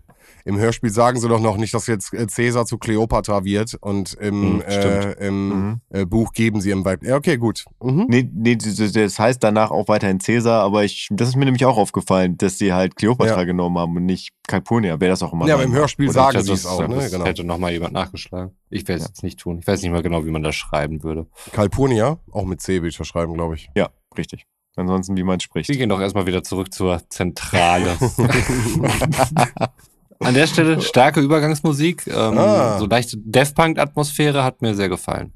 Gab es Unterschiede in den Versionen? Ähm, kann sein, dass es da welche gab, aber ich habe an der Stelle auch gemerkt, dass es äh, für mich sich ähnlich angefühlt hatte, auf jeden Fall, was das Death Punk-Thema irgendwie angeht. Da hatte ich dann irgendwie drauf geachtet. Also ich glaube, das war Cool. recht ähnlich. Ja. Es wurde eine Nachricht auf den AB gesprochen und Melody fleht in ihrer unnachahmlichen Art um Hilfe und äh, sagt, ein Mörder geht um. Ein herrlicher Habicht ist unter den Opfern. Herrlicher Habicht ist natürlich auch eine herrliche Alliteration, die hier nicht unter den Tisch fallen soll. Sie fahren sofort zur Melody. Ähm, die Polizei wollte sie nicht rufen. Sie hatte schon viele Probleme mit der Polizei, weil sich wohl Nachbarn über sie beschwert haben. Äh, dementsprechend kann sie wohl nicht auf die Polizei bauen. Es liegen tote Vögel auf dem Tisch und der Elsterschädel ist sogar zertrümmert. Das war ziemlich rabiat und da muss ich vielleicht ein bisschen von meinem heutigen Tag erzählen, kurz, weil der auch mit toten Tieren zu tun hatte. Wa- Warte, warte, bevor du Mhm. in die toten Tiere gehst, möchte ich noch kurz auf die Sache mit den Nachbarn, möchte ich noch einen Mhm. schönen Satz aus dem Buch zitieren, wo halt Miss Melody vorher sagte, dass, dass sich die Nachbarn halt beschwert hätten und sie deswegen halt nicht mit der Polizei in Verbindung gebracht werden möchte, beziehungsweise die nicht anrufen möchte. Kommt dieser schöne Satz, vielleicht gehören ihre Nachbarn zu den unverschämten Zeitgenossen, die ab und zu ihre Ruhe haben möchten, dachte Peter. Doch er sagte nichts. Hatte Peter ausnahmsweise mal einen Punkt. Ausnahmsweise. Ja. Ja, auch wenn er meiner Gunst nicht, nicht so weit oben steht. Dann jetzt zu deinem Tag. Jetzt zu meinem Tote-Tiere-Tag. Es, es fing schon morgens an, dass ich irgendwie vom Keller aus aber so, so kleine Fenster, wo du auf den Rasen gucken kannst. Und ich hatte halt gesehen, dass da ein Igel lag. Nicht nur ein Igel, unser Igel, den ich sehr regelmäßig abends, wenn ich im Garten nochmal eine Zigarette geraucht habe, äh, gesehen habe. Und der hat rumgeschnauft und der hat seinen Igelkot auf unserem Rasen verteilt. Und jetzt lag er da tot und ich musste ihn begraben. Das war nicht schön. Als ich heute Abend noch irgendwas mit der Gießkanne machen wollte, habe ich gesehen, dass tot eine tote Maus in der Gießkanne drinne war, die ich dann auch nochmal begraben musste. Also es war ein verrückter Tag. Und dann geht's hier auch noch um irgendwelche toten Vögel, die ich normalerweise bei uns im Garten begrabe. Halber Friedhof bei dir da. Ja, ich Okay. weiß auch nicht. Krass. Also vielleicht Triggerwarnung für diese Folge, vielleicht sorgt die dafür, dass Tiere in eurer Umgebung sterben. Ich weiß nicht, ob das bei euch so war, aber ich für meinen Teil kann das so bestätigen. Und niemand sollte diese Folge hören. Okay. Ja, denkt doch mal an die Tiere, bitte. Also wenn wir keinen Folgentitel hätten, wäre das Oh. der Folgentitel. Was äh, übrigens nicht der Folgentitel ist, aber der Titel der nächsten Kategorie ist. Zwei Fragen an Roman. Oh yeah, ich Oh habe yeah. noch nicht jetzt geöffnet, aber ich hatte das ja in meinen Boah, Lesezeichen. wie schnell du mittlerweile bist, ne? Es ist einfach krass. Das ist ein Pavlovscher Reflex. Ja, Reflex, ich würde sagen antrainiert, aber ja, das ist dann irgendwann ein Reflex, ja. Okay. Könnte jetzt noch einen kurzen Exkurs über klassisches Konditionieren. Aber, Könnte ich auch, aber lass uns das nicht machen. äh, wenn ihr es hören wollt, schreibt es in die Kommis. Die beiden kann ich persönlich schreiben. Dann kann man tatsächlich mittlerweile bei Spotify. Man kann äh, Fragen und Anmerkungen äh, unter die Folgen machen. Also, Genauso wie wir Umfragen machen können, habe ich gesehen. ach krass. Naja, wir können jetzt eine Umfrage stellen. Was hat euch gut gefallen? Hat euch die Folge gefallen? Hm. Ja, zwei Fragen an Roman. Das allseits beliebte Kategorienspiel mitten in der Folge der dritten Abfahrt, in der ich und mein Name ist Götz äh, Roman zwei Fragen stellt. Ich möchte noch kurz erwähnen, mit allseits beliebt bin ich nicht mit gemeint bei allseits. Ja, in der ich und mein Name ist Götz Roman äh, zwei Fragen stelle. Ich sage das immer falsch, die äh, prinzipiell so roundabout in Romans drei Fragezeichen Kosmos rumschwirmen. Das heißt, ich stelle ihm Fragen äh, zu Folgen, die er bereits gehört hat, die er dementsprechend eigentlich beantworten müsste. Aber schauen wir mal, ob das heute der Fall ist. bin der Sven und ich bin auch noch mit dabei. Ja, und Sven ist auch dabei. Grüße genau zu Sven an den Autoscooter. Ja, fangen wir mal an mit der Frage vom 30.10. Von welchem Kalender? Genau. Vielleicht da auch nochmal für diejenigen, die jetzt hier quer eingestiegen sind. Ich stelle Roman Fragen aus dem drei Fragezeichen und der seltsame Kalender aus dem Jahr 2022, der uns bis heute immer noch äh, neuen Stoff gibt. Und am 30.10. haben wir die Kategorie Tonspuren. Du hast das schon einmal gehört, dann ordne das Zitat dem passenden Fall und der richtigen Person zu. Deine detektivischen Fähigkeiten sind gefragt. Okay, das Zitat lautet Glory, Glory, Hallelujah. Die Belohnung ist für euch. Folge 39 und die Perlenvögel. Danke, dass du mal wieder so einen reingenommen hast. Roman hat recht. Yeah! Jawohl, Roman. Das ist doch Ja, 50 Prozent. Da ist doch die 50 Prozent, oh. Jetzt mir alles egal. Komm, shoot me. Jetzt ist ja alles egal, das heißt, äh, Jetzt kann was Schwieriges kommen. das- jetzt kann was Schwieriges kommen. Er hat den Jingle schon gehört. Jetzt, er gibt ja auch auf, weißt du? Das ist auch so ein Ding. Da darfst du mit der nicht anfangen. Das ist Ja, wirklich ja. besser, wenn du in der erst so eine nimmst, wo ich mich so richtig quäle und dumm fühle Ja, und danach ja, kommt noch ja. so eine, dass ich dann nicht so ganz dämlich rausgehe. Richtig, ich glaube auch. Aber nein, so ist es heute nicht. Äh, heute wirst du dich. Äh, Ich, ich werde mich zum. Ende hin blamieren und dieses hässliche Gefühl bis zum Ende mittragen und es nicht in meine Wertung einfließen Denk an den. Jingle. Denk an den Jingle. Also ganz bitte. Puh. Okay, jetzt ich, ich habe zwei rausgesucht und die ich nehmen könnte. Ich habe jetzt tatsächlich äh, eher zur schwereren der beiden zumindest äh, tendiert. Oh, sehr gut, ja. Mhm. Mit der Ansage, voll die gute Entscheidung. Ja. Personenbeschreibung. Ziehe gekonnt die richtigen Schlüsse. Welche Persönlichkeit wird hier wohl gesucht? Und in welchem Fall spielt sie eine Rolle? Ein junger Mann, der Justus im ersten Fall der drei Fragezeichen eine Schachtel mit einer toten Ratte darin überreicht. Im ersten Fall müsste das dann der Superpapagei sein, weil das der erste Fall ist. Nein. Der Superpapagei ist der achte Fall. Kommt das auch noch dazu? Ist es der Phantomsee? Ich hätte jetzt einfach nur eins bis acht jetzt die Folgen vorgelesen. Also machen wir es kurz. Ich habe gar keine Ahnung. Okay, also ich kann dir schon mal sagen, dass die erste Folge die wohl kontrovers diskutierteste Folge der bisherigen Historie der dritten Abfahrt ist. Das ist Tipp. Also, da muss es wissen eigentlich schon. Also die Folge, in der wir drei uns richtig in den Naja, Haaren Ach, hatten. nein, ach, beziehungsweise ja. nicht in den Haaren, aber hart diskutiert auf jeden Fall das haben war wir. mit diesem Angstthema und so, ja, oder? Ja, ja, Ja, ja, ja, genau. ja, ja. Und Ja, für den Jingle musst du jetzt noch die Folge sagen. Komm, Diggi, das ist unsere Folge. Naja, eigentlich geht es gar nicht um die Folge, sondern um die Person. Das ist richtig. Wer, ist, Ja, nee, aber nein, bin ich, bin ich raus. Also ich, wer ist denn der Erzfeind der drei Fragezeichen? äh, Skinny Norris. Mhm. Das ist schon mal korrekt. Mhm. Jetzt geht's aber noch um die ah, Gespensterschloss. Ich habe keine Ahnung. Sag doch immer nicht, ich, ich habe keine Ahnung. Ja, das war sogar blau markiert. Aber es ist doch wahr.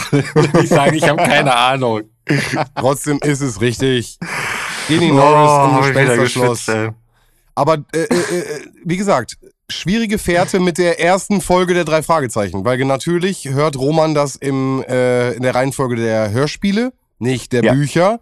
Und äh, wir hatten das Thema ja auch schon mal in, in der Gespensterschloss-Folge, dass das eigentlich die allererste Folge ist, was äh, gerade das Thema Mortem und solche Sachen ein bisschen ähm, aufklärt und klarer macht. Aber nichtsdestotrotz heute 100% Roman nicht geschmälert werden. Lass es 75 Ja. sein, aber äh, weitaus mehr als 50. Prinzipiell hast du ja auch drei Fragen beantwortet, ne? So nämlich, so nämlich. Da habe ich 300 Prozent gegeben. 300 Prozent. Ja. Mathe wird hier groß geschrieben, wie sonst auch. Ja. Äh, wo waren wir denn? Beim zertrümmerten Elsterschädel. Der Habicht ist übrigens auch tot. Äh, der wurde vermutlich vergiftet. Der sah zumindest körperlich recht unversehrt aus. Der Papagei liegt das auch nahe, dass der Habicht vergiftet wurde. Ich weiß gar nicht, was er gesagt hat. Vergiftet, vergiftet. Wahrscheinlich Ja, ja, ja, sowas. sowas. Richtig, genau. Sie gehen zum Tatort und äh, untersuchen das Gelände dann nach Fußspuren, weil Blinky zum Beispiel hatte große spitze Schuhe. Das hätte man dann ja sehen können. Bob äh, zeigt sich derweil etwas skeptisch. Ich weiß gar nicht, ob das Schuhthema oder im Allgemeinen, auf jeden Fall ist Bob skeptisch. Lassen wir es so stehen. Just entdeckt etwas im Gebüsch, ein kleines Bündel. Und äh, plötzlich schreit er vor Schmerz auf und sagt sowas wie, nicht schlagen, ah! Bob eilt herbei. Äh, Just wurde gerade niedergeschlagen auf die Schulter. Wie wir dann Satz später erfahren, weil es klang so, als wenn er wirklich irgendwie den Schädel auch zertrümmert hatte. Ähm, wir haben ja gerade eben erst von zertrümmerten Elsterschädeln gesprochen oder davon gehört. Und äh, er sagt, es war Frisbee, ähm, weil er einen Bart bemerkt hat oder den Bart bemerkt hat. Ähm, zudem habe ich Justus noch eine tote Kau äh, Das, Taub. das ist übrigens auch ein cooler Name für eine Punkband. Zertrümmerten Elsterschädel. Aber Ich dachte Frisbee. Okay. Ist allgemein Ja. einfach für jedes Genre ein guter Name. Wirklich. Wir hatten wir beim letzten Mal nicht irgendwie, äh, da hatte Roman irgendwie so einen Namen für eine Metalband. Roman hat immer griffige Namen für Metal-Bands. Genau jetzt fällt mir keiner ein. Weiß ich gar nicht Das mehr. ist Druck. Ja, ja, ist wirklich. Aber stimmt, ich erinnere mich dunkel dran, dass es in dieses Genre ging, aber einen konkreten Namen. Ja, mir fällt jetzt auch nicht mehr ein, aber. Raubvögel. Ah, nee, nee, nee, nee, Irgendwas nee. mit Das war, das, Tod das war oder der auch. Verderben oder irgendwie sowas. Nee, das, das, das, äh, das war der. Ähm, Der das war der Originaltitel. Das war der Originaltitel. And, and the bla bla bla of death. Hm. Ah, ja, ja, ja. Hm. Ja. Genau, das war's. Ja. Ja, ja, ich weiß es nicht mehr. Naja. Also Just wurde auf jeden Fall nur auf die Schulter geschlagen. Ähm, Mhm. sagt, dass es Frisbee war. Muss ich, ich weiß nicht, ob ihr das kennt. Boss Explosive äh, nennt sich dieser YouTube-Kanal, der mal ganz furchtbare Lines, äh, die gar keinen Sinn ergeben, irgendwelche aus dem Deutschrap oder sowas bringt.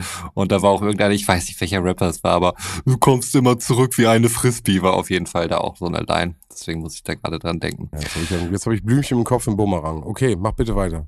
Ja. Ähm, Justus hat zudem noch eine tote Taube gefunden, der, da der eine kurze Frage. Ja. Wie- Wie nennt man einen Bumerang, der nicht zurückkommt? Stock. Ja. Okay. Hm, Okay, Vielen Dank, Götz. danke. Nein, absolut richtig. Musstest du machen. Absolut, dafür bin ich hier. Also, weitere fröhliche Dinge, tote Taube, Kopf abgerissen. Ähm, es war die Taube mit den beiden Zehen. Und äh, sie hat noch Metallfolie am Bein und in der Metallfolie war ein Stück Papier. Und äh, auf dem Stück Papier stand, heute keine Perlen. Und stopp. Und da sind wir wahrscheinlich genau, was der Klappentext bei Götz Danke. reingeht. Korrekt. Weil das habe ich nicht, Das- das, äh, das war nicht erkenntlich. Das können nämlich die drei Fragezeichen gar nicht lesen, was da drauf steht, weil es nämlich in ähm, ausländisch anmutenden Schriftzeichen, also nicht in lateinischer Schrift auf diesem Zettel steht. Okay. Weswegen sie ja überlegen müssen, wie kriegen wir jetzt raus, was das heißt, um sich dann an Albert Hitfield zu wenden. Denn, wie wir alle noch wissen, ist der Haushälter von Albert Hitfield Wong Van Dong. Damals gesprochen von Volker Brandt. Im, ich weiß gar nicht mehr, welche Folge das war. Äh, Das Namengesicht, genau. der Albert Hitfield ist ja quasi der äh, Alfred Hitchcock-Nachfolger im Original als Hector Sebastian, der in Deutschland dann ja nicht übernommen wurde, sondern weiterhin Alfred Hitchcock war. Naja, und in dem Buch taucht er auf jeden Fall wieder auf. Sie fahren dahin und Wang Van Dong ist selber Vietnamese, kann das nicht lesen, aber er erkennt, dass das japanische Schriftzeichen sind und fährt dann zu einem japanischen Bekannten, den er aus dem Karatekurs kennt. Das nutzt Albert Hitfield, um sich mal richtig ungesundes Essen zu machen, weil Wang Van Dong äh, Trendkost für sich entdeckt hat und Vollwertkost vor allem. Ähm, deswegen es da nur gesundes Zeug gibt und äh, da wird dann halt mal richtig frittiert, was äh, Justus nicht unbedingt zu Pass kommt, weil er möchte ja auf seine Ernährung achten und die, äh, die Pommes, die da gezaubert werden, die passen da halt überhaupt nicht rein. Also das wird da halt auch wieder thematisiert als Wang Van Dong wiederkommt, ähm, äh, beschwert er sich dann halt über den Geruch in der Küche. Er merkt, dass da irgendwas anderes gekocht wurde, hat aber tatsächlich des Rätsels Lösung. Also zum einen, dass es wirklich japanisch war und dass da jetzt draufsteht, heute keine Perlen. Das wiederum sorgt dafür, dass am nächsten Tag die Japaner im grünen Lieferwagen auf dem Schrottplatz auftauchen, weil nämlich der japanische Freund von Wang Van Dong hat nämlich äh, die Schrift des einen Japaners in dem Lieferwagen erkannt, nämlich Kyoto, so heißt er. Kyoto kann aber kein Wort Deutsch, weswegen er dann einen anderen japanischen Freund mit hat, der für ihn dolmetscht und die fragen dann, wo sie denn diesen Zettel her hätten. Justus ist da auch noch ein bisschen vorsichtig und sagt, ja, den hätten, den hätten sie auf der Straße getroffen. Sie sagen halt nicht, wo sie den genau gefunden haben. Die Japaner fragen halt äh, Justus aus und eben Bob kommt der war, ich glaube, Bob ist es, auf den Gedanken, ja, mh, dass ein Peilsender an die Stoßstange angebracht werden könnte, damit man diesen grünen Transporter auch verfolgen kann, damit man auch weiß, wo die hinfahren. Ja, ähm, nach einer kurzen Fragerunde hauen die beiden Japaner dann halt auch wieder ab und die drei Detektive machen sich auf die Verfolgung und äh, fahren dann mit dem Fahrrad hinterher, wie wir ja am Anfang, ich weiß gar nicht, ob wir das im Hörspiel Drei Kilometer, gehört haben. sagen sie. Das sind drei Kilometer. Ja, ja, aber, aber der, der, äh, der Transporter ist nicht ganz in Ordnung, also der läuft nicht ganz rund. Ja, das Deswegen- kriegen wir auch schon mal mit, deswegen können sie da auch mit dem Fahrrad immer folgen, weil der äh, sehr langsam ist, weil er wohl nicht so rund läuft. Genau, und das machen sie dann und folgen dem Transporter dann äh, nach Little Tokyo. Und da sehen sie dann halt, wo der eine Japaner zumindest wohnt. Äh, Im Hörspiel ist es ja so, dass sie irgendwann nach Little Tokyo fahren und einfach warten, bis irgendwann der grüne Transporter auftaucht, um ihm hinterher zu fahren. Also hier hat man schon vorher rausgefunden, wo der wohnt. Und Bob möchte dann halt auch an dem Briefkasten etwas lesen und wird auch hier dann von Parker Frisbee überrascht. Das macht er im Hörspiel ja auch. Das ist ja wieder Genau. eine Einstimmung.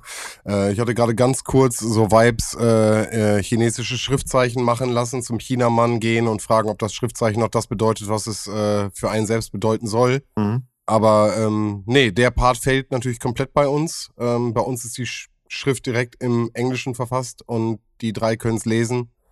Und ab der Stelle, wo du dann gerade beschrieben hast, treffen sie auch wieder aufeinander. Mhm. Okay.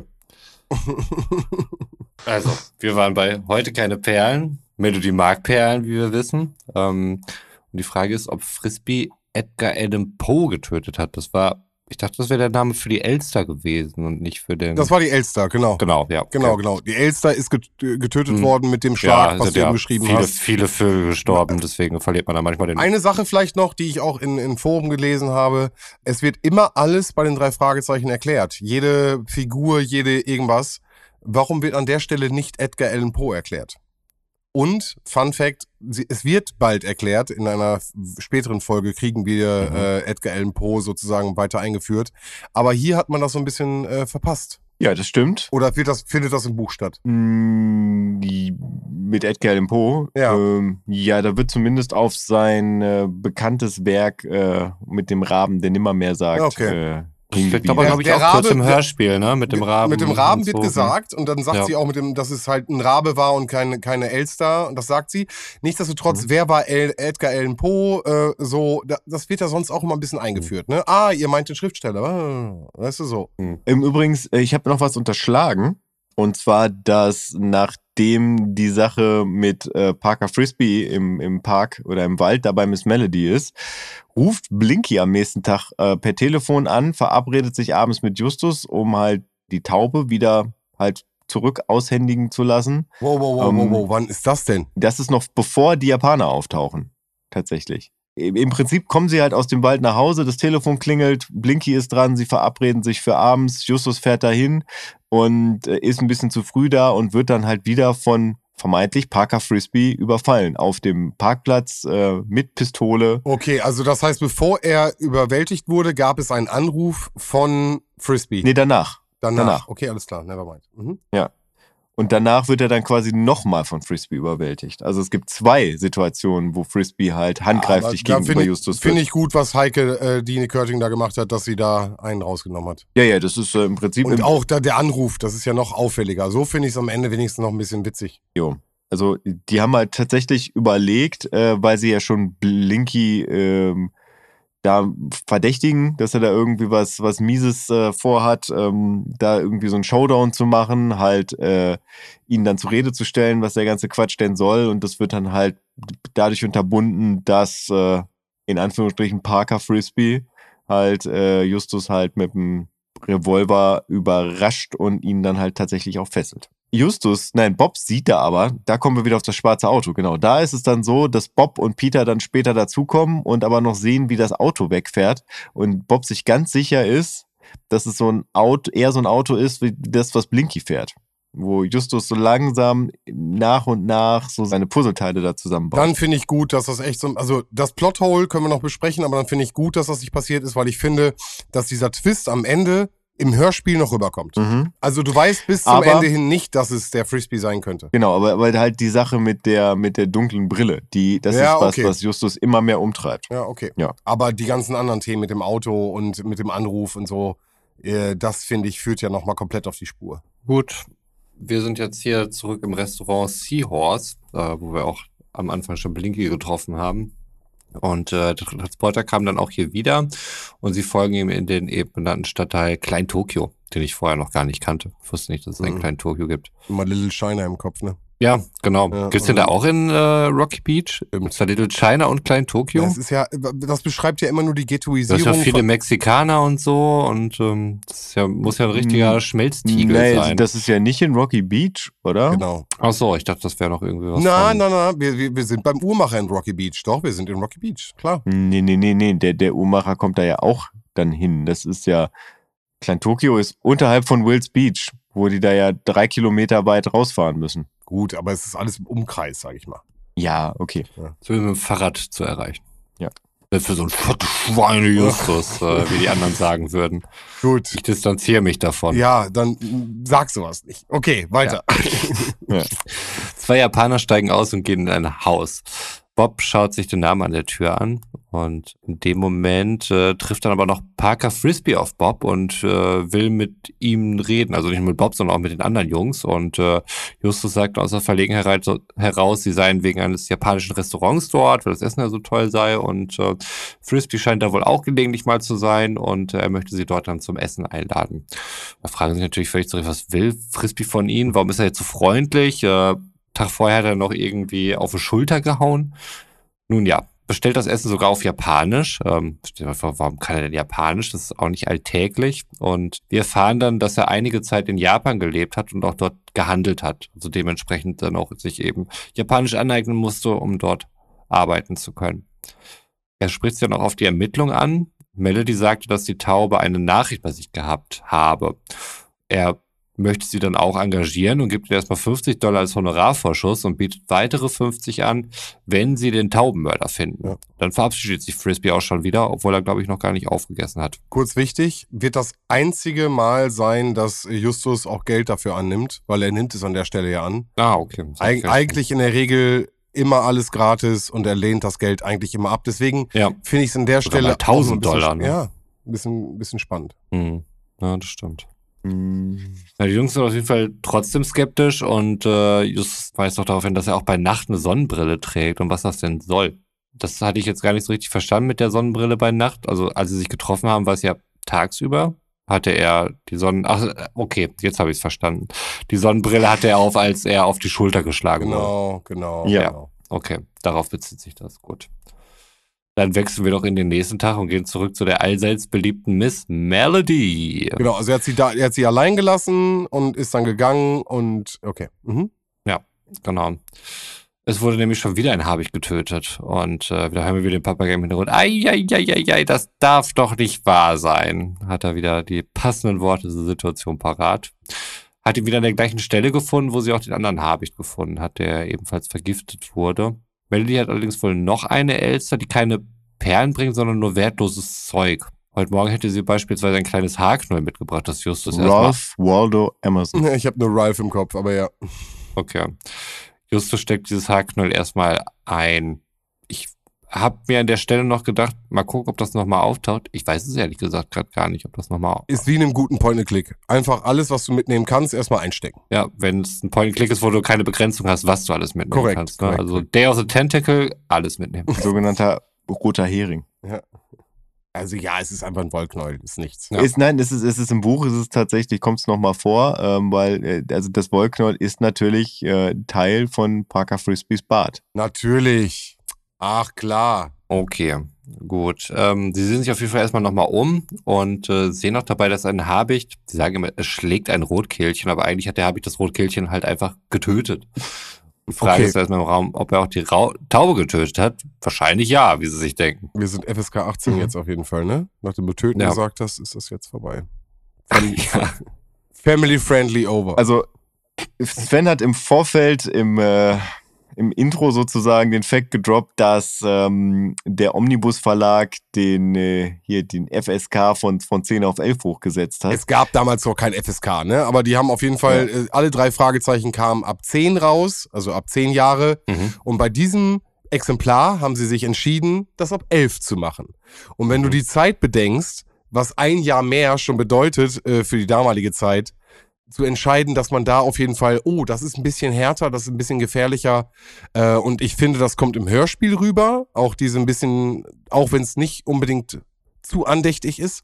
Aber du sagst, im, im Buch ist es noch krasser, äh, Götz. Na, es wird halt beschrieben, was der Habicht halt angestellt hat. Also da liegt halt diese Taube mit den zwei Zähnen dann gleich und ihr wurde halt der Kopf abgebissen, Mhm. der da halt nicht mehr da ist und das die sieht übel zugerichtet aus. Also dies, es ist schon sehr explizit beschrieben, was da mit den Tieren passiert.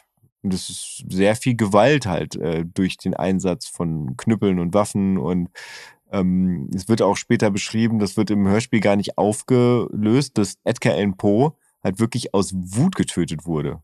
Also Edgar Allan Poe hat, also der Tod von Edgar Allan Poe hat keine Bewandtnis im Bezug auf die Perlen. Also im Prinzip hat er nichts gemacht.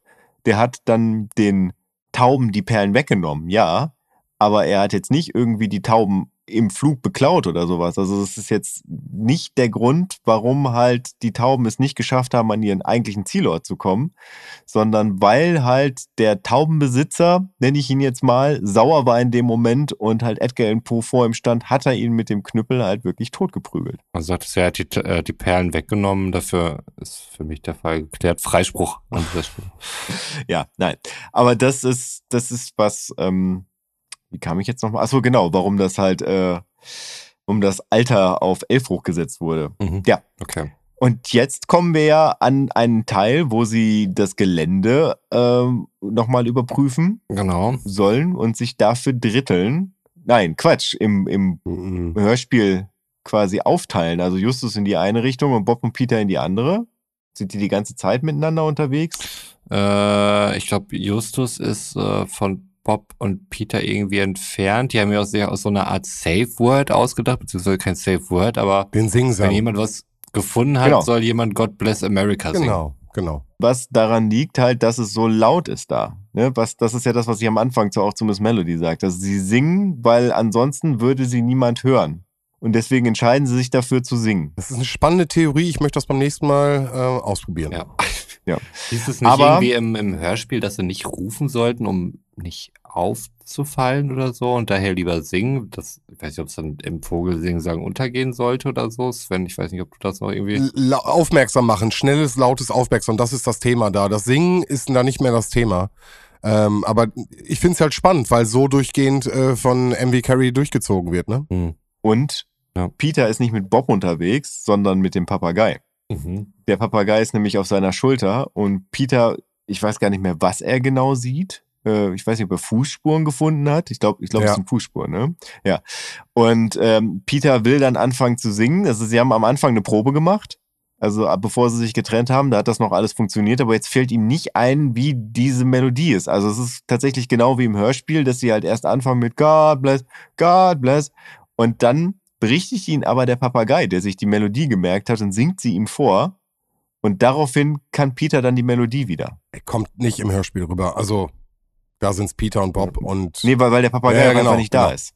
Aber da ist es Das- dann halt im Endeffekt Bob, der so ein bisschen korrigiert und Peter drauf eingeht Ja, und genau. sagt dann, ja, ja, genau, Genau, genau. so, genau so. Also man hat da schon dann irgendwie was draus gemacht, sondern man hat auch damit gespielt und dieses Singen ist ja irgendwie auch ein bisschen witzig für Kinder, würde ich mal sagen. Also dass es da nicht schaffen und ein paar Mal ansetzen, dass es auch mal so ein paar Ecken und Kanten hat. Von daher gebe ich dem Hörspiel. Aber ich wollte einfach nur mal kurz anmerken, wie es im Buch ist.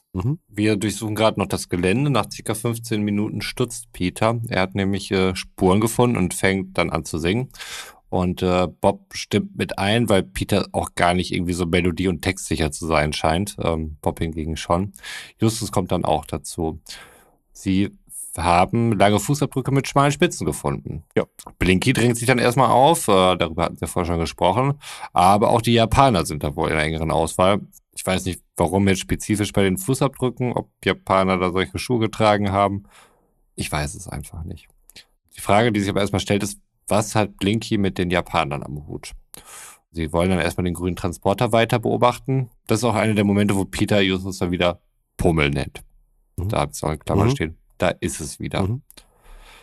Aber der nächste Tag beginnt. Nächster Morgen, wir befinden uns im japanischen Viertel. Peter trägt eine Sonnenbrille. Ich weiß nicht warum. Wahrscheinlich gesoffen gerade.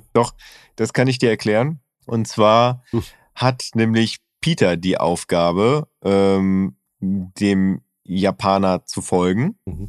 m, weil er nämlich ein Rennrad von seinem Vater zu seinem letzten Geburtstag geschenkt gekriegt hat, was laut diesem Buch im Durchschnitt eine Geschwindigkeit von 45 Stundenkilometer erreichen soll, bergab sogar 60. Klar, Da würde ich auch eine Sonnenbrille eine tragen. Rolle eigentlich. Ja, ja, genau. Und damit soll er halt dem grünen Transporter folgen, weswegen er schon in aller Herrgottsfrühe aufsteht und der macht sich halt sehr viel Gedanken, weil er konnte nämlich Kyoto und den Dolmetscher, also die beiden Japaner, der konnte er nicht unterscheiden, weil sie für ihn beide gleich aussahen. Er macht sich dann aber Gedanken, ob sie ihn vielleicht wiedererkennen. Und da, da fällt dann auch tatsächlich der äh, interessante Satz, der auch inhaltlich falsch ist, möchte ich mal anmerken. Vielleicht kam aber dieser Eindruck nur daher, dass beide Japaner waren, dachte er dann. Es war immerhin möglich, dass sie einander nicht im geringsten ähnelten und vielleicht hatten sie bei ihm, Peter und Justus, genau den gleichen Eindruck. Vielleicht sahen für sie alle Europäer gleich aus. Und Das Thema wird aber auch, oder dieses Stereotyp wird ja auch in dem Hörspiel thematisiert, das äh, sogar als Aussage, Aber wo sind Ja. Justus, Peter und Bob denn Europäer? naja, europäisch aussehen ist ja für den Hörer natürlich in dem Weltbild klar. Ich verstehe, was du meinst. Aber Ja. die, die, was da gesagt wird, ist ja genauso ein Stereotyp wie auf beiden Seiten. Genau, genau. Na, Aber Peter macht sich da halt extreme Gedanken drüber und deswegen verkleidet er sich mit der Sonnenbrille seines Vaters. Ich wollte nur gerade äh, zu diesem, äh, was, was Wender oder was du da eben auch nanntest. Also es gibt, ich weiß nicht, ob es in der Sozialpsychologie oder so irgendwelchen Sozialwissenschaften ist, aber es gibt verschiedene kognitive Verzerrungen und unter anderem auch den Cross-Race-Effekt. Dabei geht es um schlechte Wiedererkennung von Gesichtern, die nicht der eigenen Ethnie entstammen. Also ähm, das ist halt schon ein Ding auf jeden Fall. Ja, weil man es an bestimmten Merkmalen festmacht, die an bestimmten Gesichtern aber wieder auftauchen in bestimmten Ethnien. Komplett korrekt, ja. Mhm. Ja. Mm, Meinst du wirklich, das ist tatsächlich ethnienabhängig oder kulturabhängig, in der du groß wirst? Mm, Da, wo du groß wirst, das ist ja die Ethnie, mit der du aufwächst und dann sind es andere Ethnien, oder nicht? Wahrscheinlich. Ja, also ich sag mal, wenn du jetzt irgendwie in äh, Rocky Beach aufwächst, oder wir wissen nicht, ob es Rocky Beach ist, wenn du in Little Tokyo aufwächst als Europäer oder europäisch aussehender Mensch, ähm, dann wirst du das vielleicht auch noch ganz gut unterscheiden können, da gebe ich dir recht, aber wenn du jetzt vielleicht in irgendeiner europäischen Mehrheitsgesellschaft oder sowas aufwächst und da auch hauptsächlich mit solchen Leuten dann irgendwie zu tun hast, dann fällt es dir vielleicht wirklich schwieriger. Naja, auf jeden Fall, worauf ich hinaus wollte, ist, weil Peter sich halt Gedanken darüber macht, dass er, da, da sie ja schon mal einen direkten Kontakt hatten auf dem Schrottplatz mit den Japanern, dass sie ihn wiedererkennen könnten, setzt er sich eine Sonnenbrille auf, weil er glaubt, dadurch halt mehr unter, zu gehen, also mehr unauffällig auszusehen. Ah, okay, ja. Ja gut, das ergibt hier natürlich gar keinen Sinn, dass er sich eine Sonnenbrille Nee, aufsetzt, ne? Also Genau. das Und- halt mal weglassen können. Und er folgt dann halt auch alleine dem grünen Transporter bis halt zu der Arbeitsstelle, also da, wo, wo äh, Justus, Peter und Bob da gemeinsam hinter dem äh, grünen Transporter herfahren und sie dann dann halt auch das Ganze da beobachten, also diese ganze Szenerie da am Wasser, da kommen wir gleich zu, ist es so, dass äh, Peter das Ganze erst beobachtet, sieht, dass der Japaner anscheinend zur Arbeit fährt und vorher Parker Frisbee ein in Mull bespanntes, eingepacktes Päckchen hinten in den Transporter reingestellt hat, bevor der Japaner losgefahren ist. Und der Japaner dann, bevor er zur Arbeit gegangen ist, einmal hinten auf die Ladefläche gegangen ist, die Tür zugemacht hat und äh, später wieder rauskam. Ohne dieses Päckchen, nur mit seiner Frühstücksbox bewaffnet und ist dann halt in diesen abgezäunten Bereich reingegangen, wo auch äh, ein Wächter mit einem Revolver vorher Wache gehalten hat.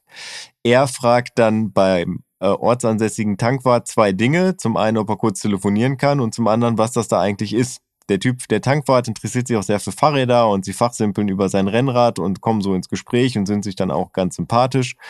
Da findet er dann raus, dass das Ganze eine Austernzucht ist Mhm. was ja im Hörspiel wird ja ein komplett anderer Weg gewählt. Ne? Also man hat da gar nicht dieses, okay, wir nehmen den sportlichsten und der fährt halt die ganze Zeit hinter dem grünen Transporter her, sondern ich weiß gar nicht, was genau deren Herangehensweise war, dass sie, dass sie da hinterherkommen. Wie ist das im Hörspiel, Roman? Ähm, na, die haben vorher schon gemerkt, dass der total langsam ist, dieser Transporter. Und deswegen haben sie sich vorher schon gedacht, äh, ja gut, dem können wir schon folgen. Der ist ja nicht so schnell. Also für, für Justus dann halt schon anspruchsvoll nach einer gewissen Zeit, aber für die anderen beiden gar kein Problem. Ja, ich finde das übrigens auch sehr interessant. Sie, sie beobachten ja die Szenerie am Wasser, ne? mit diesen Stegen, die da ins Wasser reingehen. Und dann stellt sich halt die Frage, was da gemacht wird. Und Bob sagt, ich weiß es. Und dann beschreibt er die Szenerie und dann erklärt Ja. Justus, dass das eine Austernzucht ist. Und dann Ja. fragt Bob, nachdem er erst gesagt hat, ich weiß, was das ist, fragt er dann, wie? Eine Austernzucht? Ich weiß nicht, was da gemacht wurde, weil es wurde ja auch explizit fürs Hörspiel so geschrieben, aber irgendwas ist da schiefgelaufen. Wird dann aber wieder, finde ich, schön erklärt. Also muss ich Ja. ehrlich sagen, ähm, wie eine Auster funktioniert und wie das Prinzip dann irgendwie geht, Mhm. wurde mir wirklich durch die Kassette vermittelt. Das wusste ich dann durch die Kassette. Ich habe den Punkt ja auch markiert mit den Klammern. Das fandet ihr bestimmt wieder total interessant. Ja. Ja, j- don't judge, don't judge. Ja, aber ja, ja, auf jeden Fall. Äh, ertappt. Auf jeden Ich Fall. fand an, äh, an äh, Stelle, also es ist schon weit, weit weg, also wo sie das erste Mal bei Parker Frisbee sind oder auch das einzige Mal in dem Laden, wo er am Ende dann fragt, möchtet ihr den Unterschied zwischen Diamanten und Brillanten Mhm. wissen? Nein?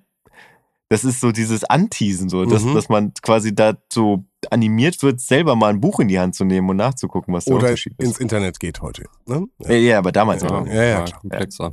Kennst du den Unterschied, Roman? Nee, ich habe mir auch nicht nachgeschlagen. Möchtest du ihn wissen? Bitte, ich komme doch ohne eh nicht raus. Seien wir ehrlich. Brillanten sind Diamanten mit einem besonderen Schliff. Ah, Okay. Da, ist, da da sehr viel Verschnitt halt entsteht, sehr teuer. Aber es ist nicht sofort eine Bearbeitung, also sobald ein Diamant bearbeitet wird, ist er, wird er zu einem Brillant oder ist es dann wirklich der bestimmte Schliff? Nee, es gibt einen Brillantschliff. Okay. Bin ich mir sicher, Okay, ohne okay. jetzt Äh, nochmal nee. nachgeguckt zu haben. Ich dachte, das wäre das reine Anschleifen schon. Wir nennen ihn auch Diamantengötz. Es ist Diamantendieter. Diamantenpeter. Hühnerpeter. Wir brauchen noch ein gutes mit G. Nee, Taub, Taubenpeter war es. Ist nicht mal eine Alliteration, dafür reicht's nicht mehr. Selbst Hühnerpeter war keine Alliteration. Nee, Aber äh, Pigeon Peter, Pigeon Peter, ja, stimmt. Aha. Im Englischen funktioniert's. Ja. Chicken Peter hingegen wieder nicht. Gut. Lass uns weitermachen, bevor wir jetzt zu der Protestaktion der letzten Generation kommen. Wie äh, läuft es denn da weiter jetzt? Ja, das interessiert uns natürlich alle und darauf habe ich eine Antwort. Wie wir eben schon geklärt haben, trägt Peter eine Sonnenbrille und jetzt wissen wir auch warum. Die zwei Japaner fahren mit Mhm. dem Transporter weg, sie sind dran, weil er ist ja nicht so schnell und äh, es geht erstmal Richtung Meer. Zu ihrer Arbeitsstelle, wie Götz eben ja auch schon völlig korrekt äh, wiedergegeben hat, fällt etwas auf. Die Ja- Japaner nehmen ihre Futteralien, wie Peter es sagt. So einen Begriff hätte ich von Justus erwartet, aber nicht unbedingt von Peter. Und auch von Justus hätte ich ihn scheiße gefunden. Ganz klar. In Metallboxen nehmen sie auf jeden Fall ihr Essen, Essen mit. Die Aussicht am Tor zu der Arbeitsstelle ist bewaffnet, ähm, was eher ungewöhnlich ist. Zumindest in den meisten Läden, wo ich gearbeitet habe, war das am Tor nicht bewaffnet, die Leute dort. Ähm, was da so wertvoll, fragen sich natürlich. Und ähm, sie sehen dann, dass sie Drahtkäfige aus dem Wasser ziehen. Und äh, Justus kommt direkt drauf, eine Auslandzucht, klar.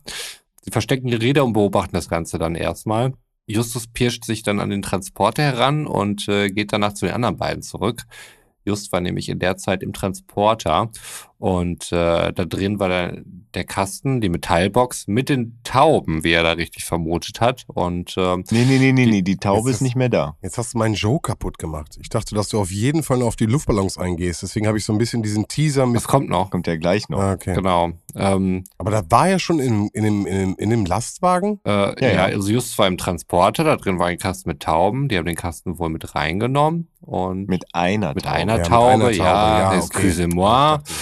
Weil die Arbeiter dort werden nur untersucht, wenn sie das Gelände verlassen, aber nicht beim Reingehen. Weil, wenn es halt eben so eine Auslandszucht ist, kann es natürlich sein, dass einer der schlecht bezahlten Mitarbeiter sich einen kleinen Bonus auf selbst gönnen möchte und dann mal so eine Perle mitnimmt. Und deswegen werden die beim Rausgehen dann halt eben dann nochmal begutachtet oder durchsucht. Mhm. Wir sind zurück in der Zentrale. Bob erklärt etwas über Zuchtperlen. Da war eben mein kleiner Verweis, dass das für euch super richtig spannend war ich, und so. ich dachte, da sind wir schon locker drüber weg. Also hättest Ich, du ja ich darf, waren wir noch gar genau, nicht. ich darf da, ich darf da noch mal ganz kurz zurückgehen. Bei dem Tankwart ruft Peter gar ich nicht. denke, wir, in sind der schon- ich denk, wir sind schon vor kurzem am Ende und du gehst noch mal zurück. Ja. okay. ruft, ruft Peter gar nicht in der Zentrale an, sondern ähm, nachdem er das alles rausgefunden hat, fährt er in die Zentrale zurück und Justus beschließt dann, dass sie halt vor der Austernzucht im Freien übernachten und nehmen ihre Schlafsäcke mit. Dann ist das eine sehr langwierige Situation, die da entsteht. Also die, die wachen in aller Herrgottsfrühe auf und beobachten die dann. Übrigens äh, ist es im Hörspiel, es ist nur ein Japaner die ganze Zeit. Also die zwei Japaner waren nur da, als äh, Kyoto den Dolmetscher brauchte. Mhm. Das ist äh, eine Randnotiz. Ja, aber jetzt sind sie in der Zentrale Genau. und machen sich Gedanken darüber, ähm, wie sie denn gucken können, ob ihre Theorie tatsächlich stimmt. Genau. Und wollen ihre Taube mit der Taube, die im grünen Transporter ist, austauschen. Korrekt. Sie nehmen einen Tauben mit rein und äh, was soll ich denn stehen? Binden ihr die Perle an und lassen sie zu Mr. Frisbee fliegen. Das verstehe ich gerade nicht bei mir. Ach so, also das, das, das machen die Japaner, beziehungsweise der Japaner macht das Mhm. so. Also der nimmt die Taube in ah, seinem Bezug, ja, ja, okay. Ja, Ja, ja. In, in seiner äh, Lunchbox nimmt er die mit rein. Okay, genau, dann nimmt die er die halt beim Ja. Mittagessen raus und ähm, bindet halt die Perle an den Fuß. Ich hab mich- Oder ja gerade selbst verwirrt, äh, weil ich mit sie jetzt nicht sicher war, ob es die drei Fragezeichen war oder die Japaner. Ähm, mhm, wenn die Japaner. Genau, wenn äh, nichts dabei war, kommt nämlich eine Nachricht zurück. Heute keine Perlen, äh, wie wir es ja eben schon mal gehört hatten. Und äh, wieder die Frage, wie das überhaupt mit Blinky zusammenpasst. Äh, der hat ja auch so eine Kiste dabei. Die merken dann, oder just vermutlich, äh, dass die Taube ja über Melodies Grundstück muss, um zu Blinky zu kommen. Und äh, da wurde sie dann möglicherweise vom Habicht erwischt und getötet. Also nicht von irgendeinem Dude gehen auch weiter davon aus, dass Blinky und die Japaner wohl keine Partner sind, äh, sonst hätte sie ja nicht verfolgt, um zu gucken, wo die wohnen, Genau. weil das war ja offensichtlich der Grund, warum er sie verfolgt hatte und deswegen so schnell abgehauen ist. Des Weiteren wissen wir ja aus Bobs großer Taubenrecherche, äh, dass Tauben sich sehr schnell an einen neuen Verschlag gewöhnen. Ähm, das heißt, auch die Taube, die sie jetzt selbst haben, müsste, für die müsste es ein leichtes sein, dann wieder zum Schrottplatz zurückzufinden. Ja, dementsprechend ähm, sollte Cäsar dann ja eigentlich wieder zum Schrottplatz fliegen, wenn man sie loslässt. Zumindest ist das die Frage und das auch, worauf Mhm. sie es ankommen lassen. Jo. So, Korrekt. der grüne Transport ist unterwegs, viele Ballons auf der Straße. Sven? Naja, jetzt kommt die Überleitung zu meinem Joke, den ich vor einer halben Stunde gemacht habe. ja, bitte? Wenn die letzte Generation auf der Straße sitzen würde und Ballons verkaufen würde, wäre das halb so schlimm. So, das habe ich dann gemacht. Okay. Okay, Ich habe gut. Hat er gemacht. Habe ich gemacht. ich hab So. mir irgendwann hier in Klammern auch letzte Generation Vibe dann irgendwie dazu geschrieben. Ist der Vibe, ist der Ja. Vibe, ist aber, glaube ich, unserer Zeit geschuldet. Ja. Die Japaner steigen nämlich aus zu fragen, was los ist, weil die Jungs stehen da auch neben den ganzen Ballons auf der Straße und äh, die Jungs geben vor, vom Vogelschutzbund zu sein und dann eben Spenden einzusammeln für die und Luftballons zu verkaufen, damit den Vögeln geholfen werden kann. Der Japaner droht aber, die Ballons platt zu fahren. Ähm, Mhm. Und da ist er dann jetzt auch der japanische Akzent mit Heel, Zigarette und das komplette Programm. Ihr kennt es, Mhm. ihr liebt es. Ähm, ich hatte jetzt ein bisschen gedacht, du, du, komm, du liebst es doch auch. ja, ich hatte mir nur gedacht, ähm, warum lässt man so lange da auf sich warten? Also wir haben schon eine halbe Stunde vorher erfahren, dass wir hier in äh, Klein Tokio sind. Mittlerweile langweilt's mich. Sagen wir es, wie es ist. Es ist erwartbar geworden. Ach was. Äh, Also ich habe im Vorgespräch gesagt, dass du langsam aus dem ganzen, so, du bist mittlerweile auf dem Endspurt und äh, du dachtest, da kommt nichts mehr und dann wirst du halt vom Akzent quasi äh, links und rechts gepudert. Ja, ich habe mir schon gedacht, dass er kommt. Die Frage war nur noch, wann kommt er? Er kam jetzt relativ am Ende. Er war halt entsprechend platt, wie erwartet. Vielleicht, ich habe ich hab einfach zu viel gesehen. Schon. Gehört. Hast du denn, äh, genau, wo du gerade sagst, so viel gesehen und so viel gehört, hast du denn äh, noch ein paar Vibes gehabt zu der Ballonverkäuferin aus der silbernen Spinne? Nein, die war gar nicht auf meinem Radar. Die habe ich ja auch sofort wieder drin. Ne? Mhm. Sobald es um Ballons geht, höre ich sie wieder. Ja, nach diesem Fiasko mit zwei Fragen an Roman, damals mit dem Ballon. Ja, ja, das stimmt, das stimmt. Ja. Und hoch in die Luft nehmen, Ja. Mhm. Träume nehmen. Ich hier gerade wieder in meinem. Da war der Singsang, da ist ein Singsang drin. Den will ich, äh, Ja, das gut, stimmt. Entschuldigung. Ballons. Genau. dritte Äh, Generation. weil, ja, weil der Japaner letzte- sagt letzte. nämlich auch, also er zerstört Luftballons und sagt, ich will einfach nur zur Arbeit. Und äh, da, da hatte ich dann halt wegen, da war es dann halt endgültig Ja, ja, ja. soweit, ne? Wie irgendwelche LKW-Fahrer, die dann Leute da irgendwie ja, schlagen, keine Ahnung, davor sind die zu überfahren und äh, wahrscheinlich noch eine Frage der Zeit, bis da jemand überfahren wird. Oder die Bildzeitung fragt, wie konnte das passieren? Hm. Oder sagt, äh, er wollte doch nur zur Arbeit. Und das ganze Spin umdreht. Aber das ist ein ganz anderes Thema. Weil wir, Lösch, was ich gesagt habe. ja, wir sind Ja, mer- merkst du doch halt auch, wie aktuell drei Fragezeichen-Folgen halt immer wieder sind. Ja, Wahnsinn. Also die haben gesellschaftliche Strömungen und so schon damals kommen sehen und sind da wirklich perfekt drauf eingegangen. Mit der ganz feinen Klinge der Gesellschaftskritik äh, haben sie das alles fein seziert. Apropos der ganz feinen Klinge, im Buch äh, benutzt er keine Zigarette, sondern ein Messer. Mhm. Ja. Und Peter ist auch alleine da und äh, weil Bob aufgrund dessen, dass ihn der Japaner schon gesehen haben könnte, muss äh, auf halber Strecke warten. Nee, Quatsch. Nee, das stimmt gar nicht.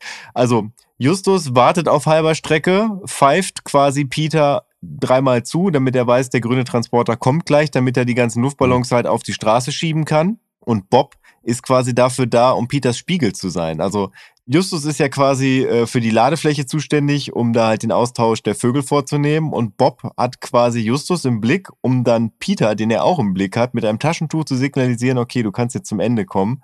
Justus ist durch damit. Da sind tatsächlich zwei Japaner im Auto, fällt mir mal gerade auf, es sind dann doch zwei. Da wird dann halt tatsächlich mit dem Messer hantiert und nicht mit der Zigarette. Und Peter kriegt dann schon, also es ist sehr oft, dass halt die drei Fragezeichen bedroht werden. vermeintlich oder direkt mit, äh, mit Waffen bedroht werden, ja. Mhm. Peter hatte halt auch schon, also er beschreibt da auch, wie er Angst hat oder im Nachhinein beschreibt er, wie er Angst gekriegt hat, als dann das Messer ausgepackt wurde, dass die halt nicht nur auf die Ballons einstechen, sondern auch auf ihn. Also das ist schon eine bedrohliche Situation. Mhm. Da vielleicht auch nochmal mit der Freigabe ab 11. Gut, dann hätten wir das auf jeden Fall safe.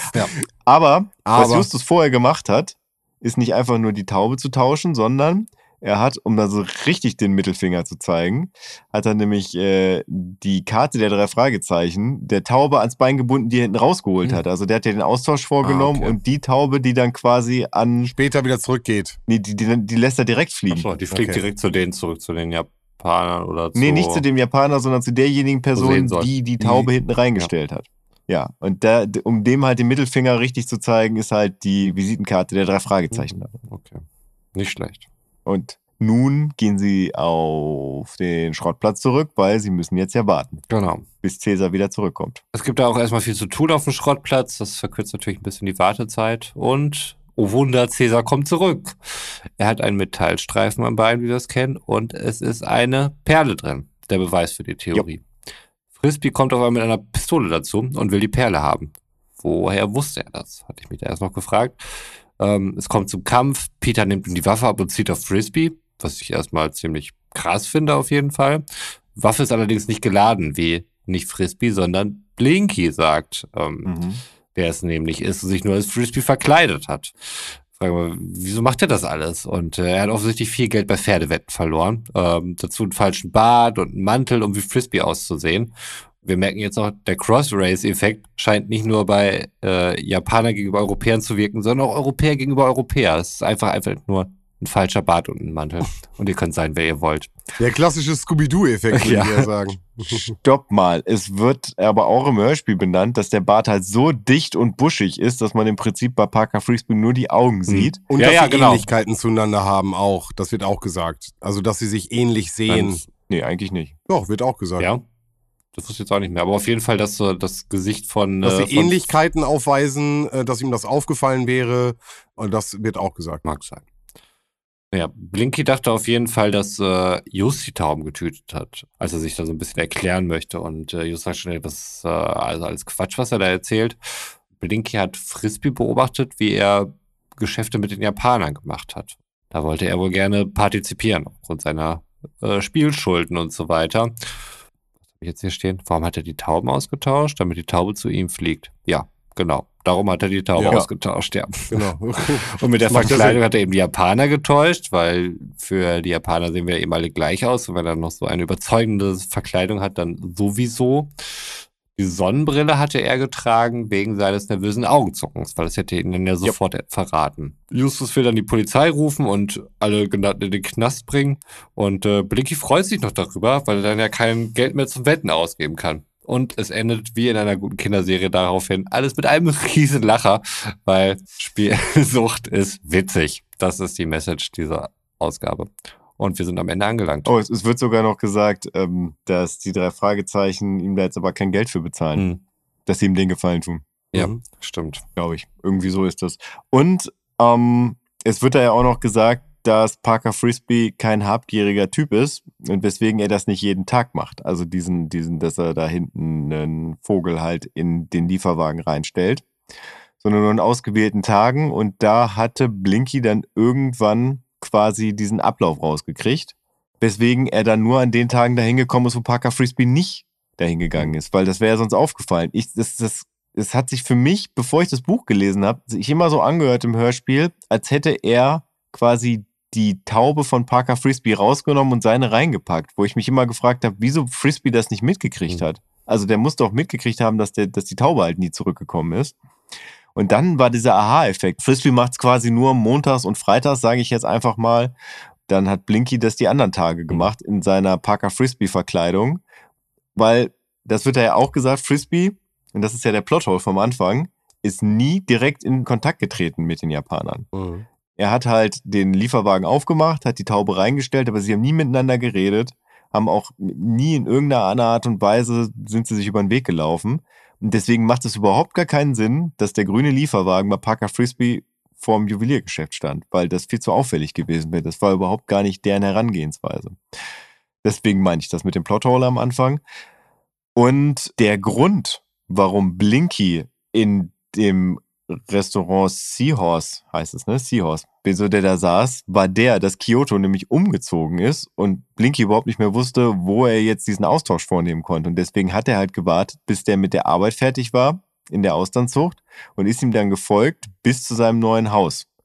Um dann halt wieder, wie gewohnt, halt diesen Austausch vorzunehmen. Aber dann ohne die Taube, die er da eigentlich reinstellen will. Also, mh, Doch, doch, doch, das macht Sinn, weil er wollte nämlich morgens den Austausch vornehmen, hat dann festgestellt, das Haus ist leer. Das, da ist, da wohnt niemand mehr. Also der hat da festgestellt, dass Kyoto ausgezogen ist, hat dann die Taube den ganzen Tag mit sich rumgeschleppt, war dann halt auch in diesem Restaurant mit der Taube, die er eigentlich morgens in den Ja. Lieferwagen stecken wollte. und rennt dann hinter dem grünen Lieferwagen ohne Taube her. Das ist ja das, was Genau, ist. weil, weil, weil er nicht, er wollte nicht die Taube in den Lieferwagen packen, sondern er wollte nur rausfinden, wo Kyoto jetzt wohnt. Braucht aber später die Taube. Ja, nee, am nächsten Morgen erst. Ja, aber die lässt er da stehen und die, die wartet da auf ihn. Ja, weil das nicht mehr wichtig war in dem Moment für ihn. Für ihn war in dem Hm. Moment nicht wichtig, ich muss die Taube da hinten reinmachen, sondern für den war wichtig, ich muss dem halt folgen, um zu gucken, wo der wohnt. Also die Taube war nebensächlich. Das kann ich sogar nachvollziehen.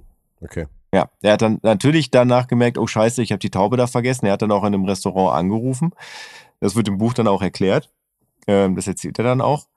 Aber in dem Moment war es für ihn äh, nebensächlich, weil sein Hauptfokus darauf war, diesen grünen Lieferwagen muss ich jetzt halt verfolgen. Ich darf den nicht verlieren. Und äh, Parker Frisbee hat im Prinzip von diesem ganzen Austausch nie was mitgekriegt.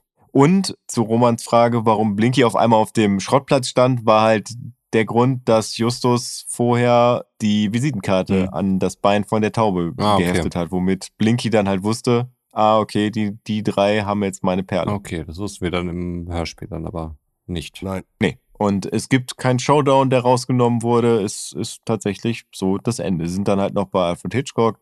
Der stellt ein paar Fragen zu dem Fall, aber im Großen und Ganzen ist es so, wie es halt auch im Hörspiel ist. Und damit schieben wir das ganze Ding mal vor die Tür. Also, Pro.